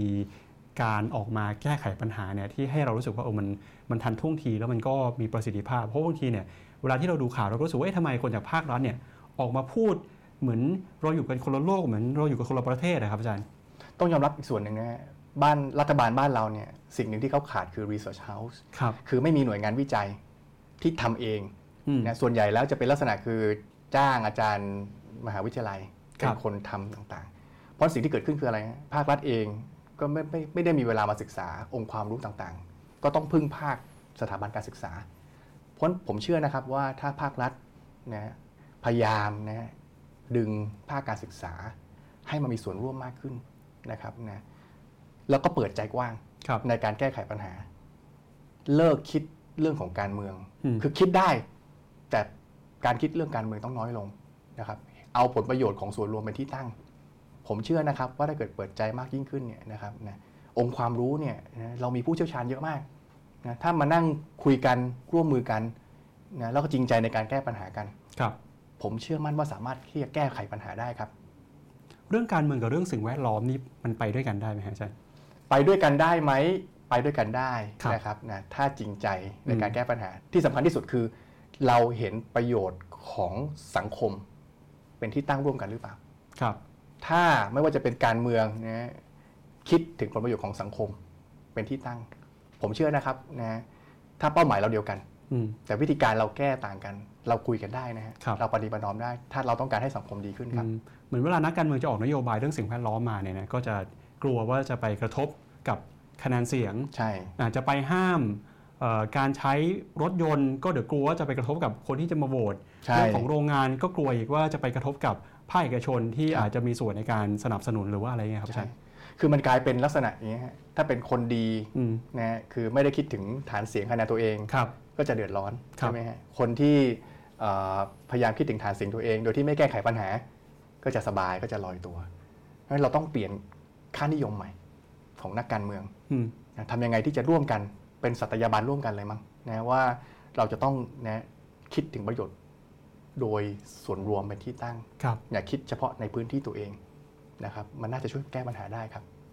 ครับเดี๋ยวมาดูคำถามถัดไปนะครับ รัฐบาลมีแนวทางในการจัดการไฟป่าที่เป็นอีกสาเหตุ ใหญ่ได้ดีกว่านี้หรือเปล่าครับ จริงๆแล้วน่าจะทำได้ดีกว่านี้ครับครับอย่างที่ผมบอกนะปัจจุบันสิ่งที่รัฐบาลทำคือห้ามบังคับ โดยใช้ลักษณะ command and control top down ครับสั่งการจากข้างบนลงไปข้างล่าง โดยที่ไม่เข้าใจบริบทของพื้นที่อืมเพราะสิ่งที่รัฐบาลสามารถทำได้นะครับ ในการแก้ปัญหาจัดการไฟป่าคือ เข้าใจบริบทของพื้นที่และให้คนในพื้นที่เนี่ยมีส่วนร่วมในการแก้ไขปัญหาครับผมเชื่อนะครับว่าปัญหาจะแก้ได้ มันจะมีหลากหลายประเด็นเลยฮะเรื่องของการแก้ปัญหาเรื่องไฟป่าเนี่ยสิ่งที่เกิดขึ้นคือชุมชนเองเนี่ยเขาก็พยายามแก้ไขปัญหานะเขาต้องมานั่งดับไฟครับคำถามคือคนเหล่าเนี้ยเขาเสียโอกาสในการหาเงิน หารายได้เขาไหมแล้วจะมีใครที่จะมาอาสาสมัครเพื่อสังคมตลอดไป ภาครัฐเองก็ต้องมีกลไกในการช่วยเหลือ เช่นชุมชนนี้นะนะเขาช่วยเหลือนะ น่าจะมีเงินนะเป็นงบประมาณครับสนับสนุนหรือเปล่า เพราะเขาก็ช่วยสังคมอยู่ แต่ปัจจุบันนี้ไม่มี กลายเป็นก็คือก็ช่วยกันตามยถากรรมตามที่ตัวเองพอทำได้นะครับ ถ้าภาครัฐเอาใจมาใส่ตรงส่วนเนี้ยเข้าใจบริบทให้มากขึ้นนะแล้วก็ให้ค่าตอบแทนนะที่คุ้มในระดับหนึ่งนะคนเขารักท้องถิ่นอยู่แล้วครับแต่ถ้าเกิดมีนะก็ประมาณบางส่วนมาช่วยเหลือ การแก้ปัญหาผมเชื่อนะครับ ว่าจะดีมากยิ่งขึ้นเลยครับ ครับสำคัญคือการมีส่วนร่วม การแก้ปัญหาเรื่องฝุ่นนะครับภาครัฐมักจะอ้างว่าหากบังคับใช้กฎหมายที่เข้มงวดไปเนี่ยอาจจะส่งผลเสียต่อสังคมมากกว่า เช่น หากมีมาตรการห้ามรถบรรทุกวิ่งบางช่วงเวลา อาจจะส่งผลต่อต้นทุน สินค้าที่เพิ่มมากขึ้น อาจารย์คิดว่ายังไงครับ จริงๆ แล้วอย่างที่ผมนำเรียนเลยนะมาตรการห้ามเนี่ยเป็นสิ่งที่ไม่ควรทำอยู่แล้วนะครับนะคือถ้าเกิดห้ามแล้วจับผิดจับจริงนะครับนะก็ถือว่าใช้ได้นะแต่ก็อย่างที่ว่านะมันก็นำมาซึ่งความไม่เท่าเทียมกันอีก นะครับเพราะนโยบายของในเรื่องของการห้ามเนี่ยผมเองก็ไม่ค่อยเห็นด้วยเท่าไหร่นะครับในการแก้ไขปัญหา แล้วก็ไม่คิดว่ามันจะแก้ปัญหาได้ด้วยครับก็อย่างที่เราบอกไปในเรื่องของแรงจูงใจก็เป็นเรื่องสำคัญนะครับที่จะแก้ไขปัญหาสิ่งแวดล้อมนะครับ อาจารย์มีความคิดเห็นยังไงบ้างที่ออกเอ่อจากที่หลายฝ่ายเนี่ยมีความพยายามในการออกกฎหมาย Clean Air นะฮะเวลาคิดถึงกฎหมายอากาศสะอาดเนี่ยครับต้องมองหลายสองมุมนะฮะบางทีออกกฎหมายมาเนี่ยเป็นลักษณะเหมือนตาสแตมป์แต่ทุกอย่างบริบทยังคงเหมือนเดิม นะขาดการมีส่วนร่วมของภาคประชาชน อย่างนี้ทุกอย่างก็ออกมาเป็นกฎหมายได้ หลายๆ กฎหมายประเทศไทยก็มีแต่การใช้งานในจริงในเชิงปฏิบัติ แทบจะไม่เกิดขึ้นนะครับ กฎหมายมีนะแต่เราต้องให้ภาคประชาชน ให้สังคมมีส่วนร่วมในการออกกฎหมายครับ แล้วที่สำคัญที่สุดเลยคือ เราเข้าใจบริบทของกฎหมายมากน้อยแค่ไหน เราเข้าใจปัญหามากน้อยแค่ไหน ต้องยอมรับนะครับ สิ่งที่เราเกิดขึ้นในอดีตคือ เราไม่มีงานวิจัยที่เป็นบริบทของไทยครับๆสิ่งที่เราทำคือไปเรียนแบบกฎหมายของต่างประเทศมาเขาเขียนยังไงเราก็เขียนอย่างนั้นบ้างอืมแต่บริบทไม่เหมือนกัน เพราะฉะนั้นแล้วเนี่ยหลาย ๆ คนก็พยายามจะสร้างกฎหมายขึ้นมานะครับนะซึ่งทำกันเร็วๆครับนะขาดความถ่องแท้นะในการแก้ไขปัญหาจริง ๆ ไม่ได้มีงานวิจัยมาสนับสนุน เพราะการแก้ปัญหานะก็อาจจะมาทำให้ไม่ตรงจุดตรงประเด็นตรงเป้า และที่สำคัญเลยคือเรื่องของ การระดมรายชื่อต่างๆนะถ้าระดมรายชื่อนั้นเกิดจากการมีส่วนร่วมจริงๆนะให้ความรู้กับเขาจริงครับๆเนี่ยผมเคยคุยกับอ่าเจ้าหน้าที่จาก US EPA นะครับเขาไม่ให้ความรู้ว่ากฎหมายมันจะสามารถใช้การได้จริง ก็ต่อเมื่อคนตระหนักถึงผลกระทบ รู้ข้อเท็จจริงถึงปัญหาครับคำถามที่ตามมาในปัจจุบันเนี่ยสังคมไทยได้ทราบข้อมูลข้อเท็จจริง ถึงอันตรายของฝุ่น จากภาครัฐมากน้อยแค่ไหน เราเพิ่งมาทราบกับเรื่องฝุ่นกันเมื่อสักสองสามปีสองปีที่ผ่านมา ก่อนหน้านี้เราไม่ทราบเรื่องเลยครับคำถามคือข้อมูลเหล่านี้มันอยู่ที่ไหนอืมนะฮะหรือปีที่แล้วที่ผ่านมาถ้าเกิดเราจำได้นะเกิดฝุ่นรุนแรงมาก พอฝุ่นหายทุกอย่างก็เงียบหายไปครับ ไม่มีการสร้างความตระหนักรู้อย่างต่อเนื่องจนกระทั่งมาถึงเรื่องฝุ่นตอนฝุ่นเยอะก็มีมาตรการกลับมาอีกรอบหนึ่งกับเมืองใช่ครับจริงๆแล้วมันเป็นสิ่งที่เขาเรียกว่าเป็นสิทธิของประชาชน ที่ภาครัฐจะต้องให้ข้อมูลที่ถูกต้อง แต่ภาครัฐบกพร่องเรื่องนี้นะครับนะเพราะฉะนั้นในอนาคตเองเนี่ยภาครัฐนะต้องทุ่มนะสักพักกำลังทำยังไงให้คนเนี่ยได้ตระหนักรู้ถึงอันตรายนะครับอับราฮัมลินคอนครับประธานาธิบดีสหรัฐอเมริกา บอกไว้เลยครับว่าวิธีการที่จะทำให้คนของประเทศท่านปลอดภัย คือการให้ความจริงกับประชาชน ถ้าเขารู้ถึงความจริงรู้ถึงอันตราย เขาจะหาทางป้องกันตัวเองได้ แต่สิ่งที่เกิดขึ้นในปัจจุบันคือเราไม่ได้บอกข้อเท็จจริง ไม่ได้บอกความจริง หรือแม้แต่กระทั่งเรื่องค่ามาตรฐานค่าไทย EPA อะไรก็ตามแต่เนี่ยการชี้วัดคุณภาพอากาศ เรายังปกปิดเลยครับนะครับคำถามคือแล้วภาคประชาชนจะทราบจะตระหนักถึงภัยร้ายแรงเหล่านี้ได้อย่างไร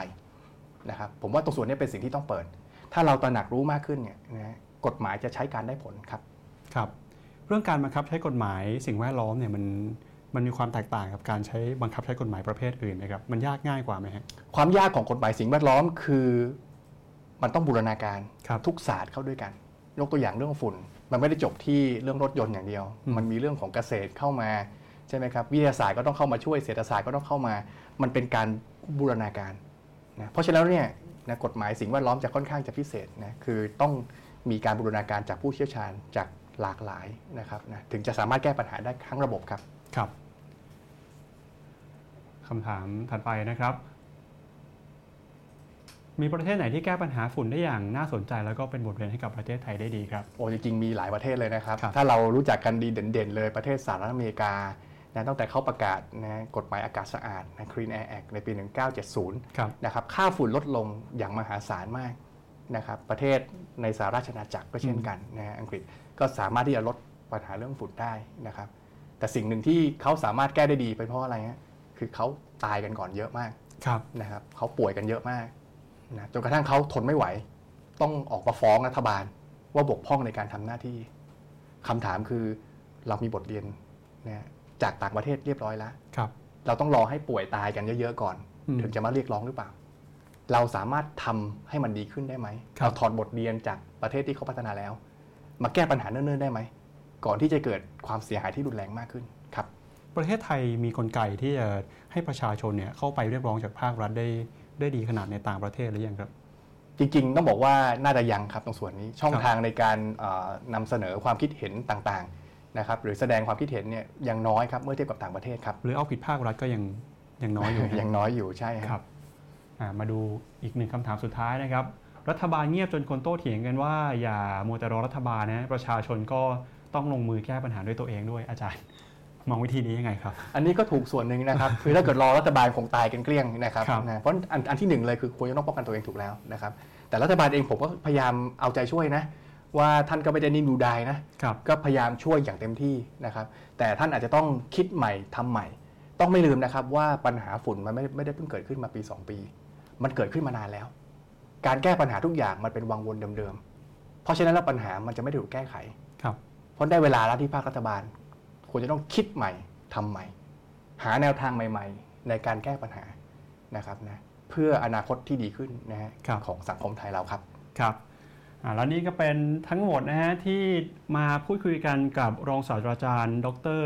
วิษณุอัธวานิชนะครับจากคณะเศรษฐศาสตร์ มหาวิทยาลัยเกษตรศาสตร์เนี่ยอาจารย์ก็บอกว่าเดี๋ยวรอจนถึงขั้นต้องมีคนตายเลยนะครับ ปัญหาพวกนี้เนี่ยมันแก้ได้แล้วก็แก้ได้เลยทันทีนะฮะมันไม่ใช่เรื่องของความรู้สึกที่บอกว่าคนจะ อ่อนแอหรือว่าคนจะเข้มแข็งกว่าจะอยู่รอดได้จริงๆแล้วมันมีมาตรฐานแล้วมันก็วัดค่าได้ด้วย ประเมินมูลค่าความเสียหายทางเศรษฐศาสตร์ได้ด้วยเช่นกัน ซึ่งแน่นอนว่าวิธีที่เราใช้อยู่แบบเดิมเนี่ยมาเรียกร้องจิตสำนึกมาพูดถึงเรื่องของออความสมัครความที่บังคับใช้กฎหมายบังคับคนให้ทำเนี่ยมันอาจจะต้องถูกตั้งคำถามว่าวิธีการแก้ไขแบบนี้ มันยังใช้ได้อยู่หรือเปล่าอาจารย์ก็เสนอนะเรื่องของการสร้างแรงจูงใจให้คนทำนะฮะเรื่องของ การใช้เทคโนโลยีเข้าไปแก้ไขปัญหาที่มีอยู่ แล้วก็รวมไปถึงการใช้กลไกตลาดเนี่ยเข้ามาแทรกแซงระบบราคา เพื่อสร้างให้เกิดการทำแล้วก็แรงจูงใจที่เป็นผลดีกับสิ่งแวดล้อมด้วยนะครับ วันนี้ก็ต้องขอบพระคุณนะครับอาจารย์วิศรุมากนะครับ ขอบคุณครับ ขอบคุณครับครับก่อนจะจากกันไปนะครับ เดี๋ยวเรามีกิจกรรมนะฮะในสัปดาห์หน้าเนี่ยเราจะมาพูดคุยกันกับเรื่องของโรคระบาดที่ตอนนี้ ยังคงเป็นปัญหานะตอนนี้เราก็ไม่รู้ว่าจะมีการแพร่กระจาย หรือว่าจะร้ายแรงไปถึงขั้นไหนแน่นอนว่าช่วงนี้เนี่ยเศรษฐกิจเริ่มได้รับผลกระทบอย่างชัดเจนแล้วนะฮะมีการปิดประเทศปิดการเข้าออกนะครับแล้วก็รวมไปถึงอย่างวันนี้ตลาดหุ้นไทยนี่ปรับตัวลงมาแรงที่สุดในรอบประมาณสัก3ปีกว่าเลยทีเดียว จากปัญหาเรื่องความกังวลเรื่องโรคระบาดเนี่ยนะฮะสัปดาห์หน้าครับ One O One One-on-One นะครับ episode ที่ 103 อ่านโรคระบาดผ่านแว่นตา มนุษยวิทยานะครับกับอาจารย์นิติภัค ภควะอ่าขออภัยนะฮะภวัครพันธุ์นะครับศาสตราจารย์ประจำภาควิชาสังคม วิทยาและมนุษยวิทยาวิทยาจากคณะรัฐศาสตร์ จุฬาลงกรณ์มหาวิทยาลัยนะครับดำเนินรายการโดยคุณปานิชโพสีวังชัยครับ และนี่ก็เป็นทั้งหมดนะครับของรายการวันโอวันวันออนวันวันนี้นะครับ วันนี้ผมจิรติขันติพโลและรองศาสตราจารย์ดร วิษณุอัธวานิชนะครับขอลาคุณผู้ชมไปก่อนขอบพระคุณสำหรับการรับชมสวัสดีครับ สวัสดีครับ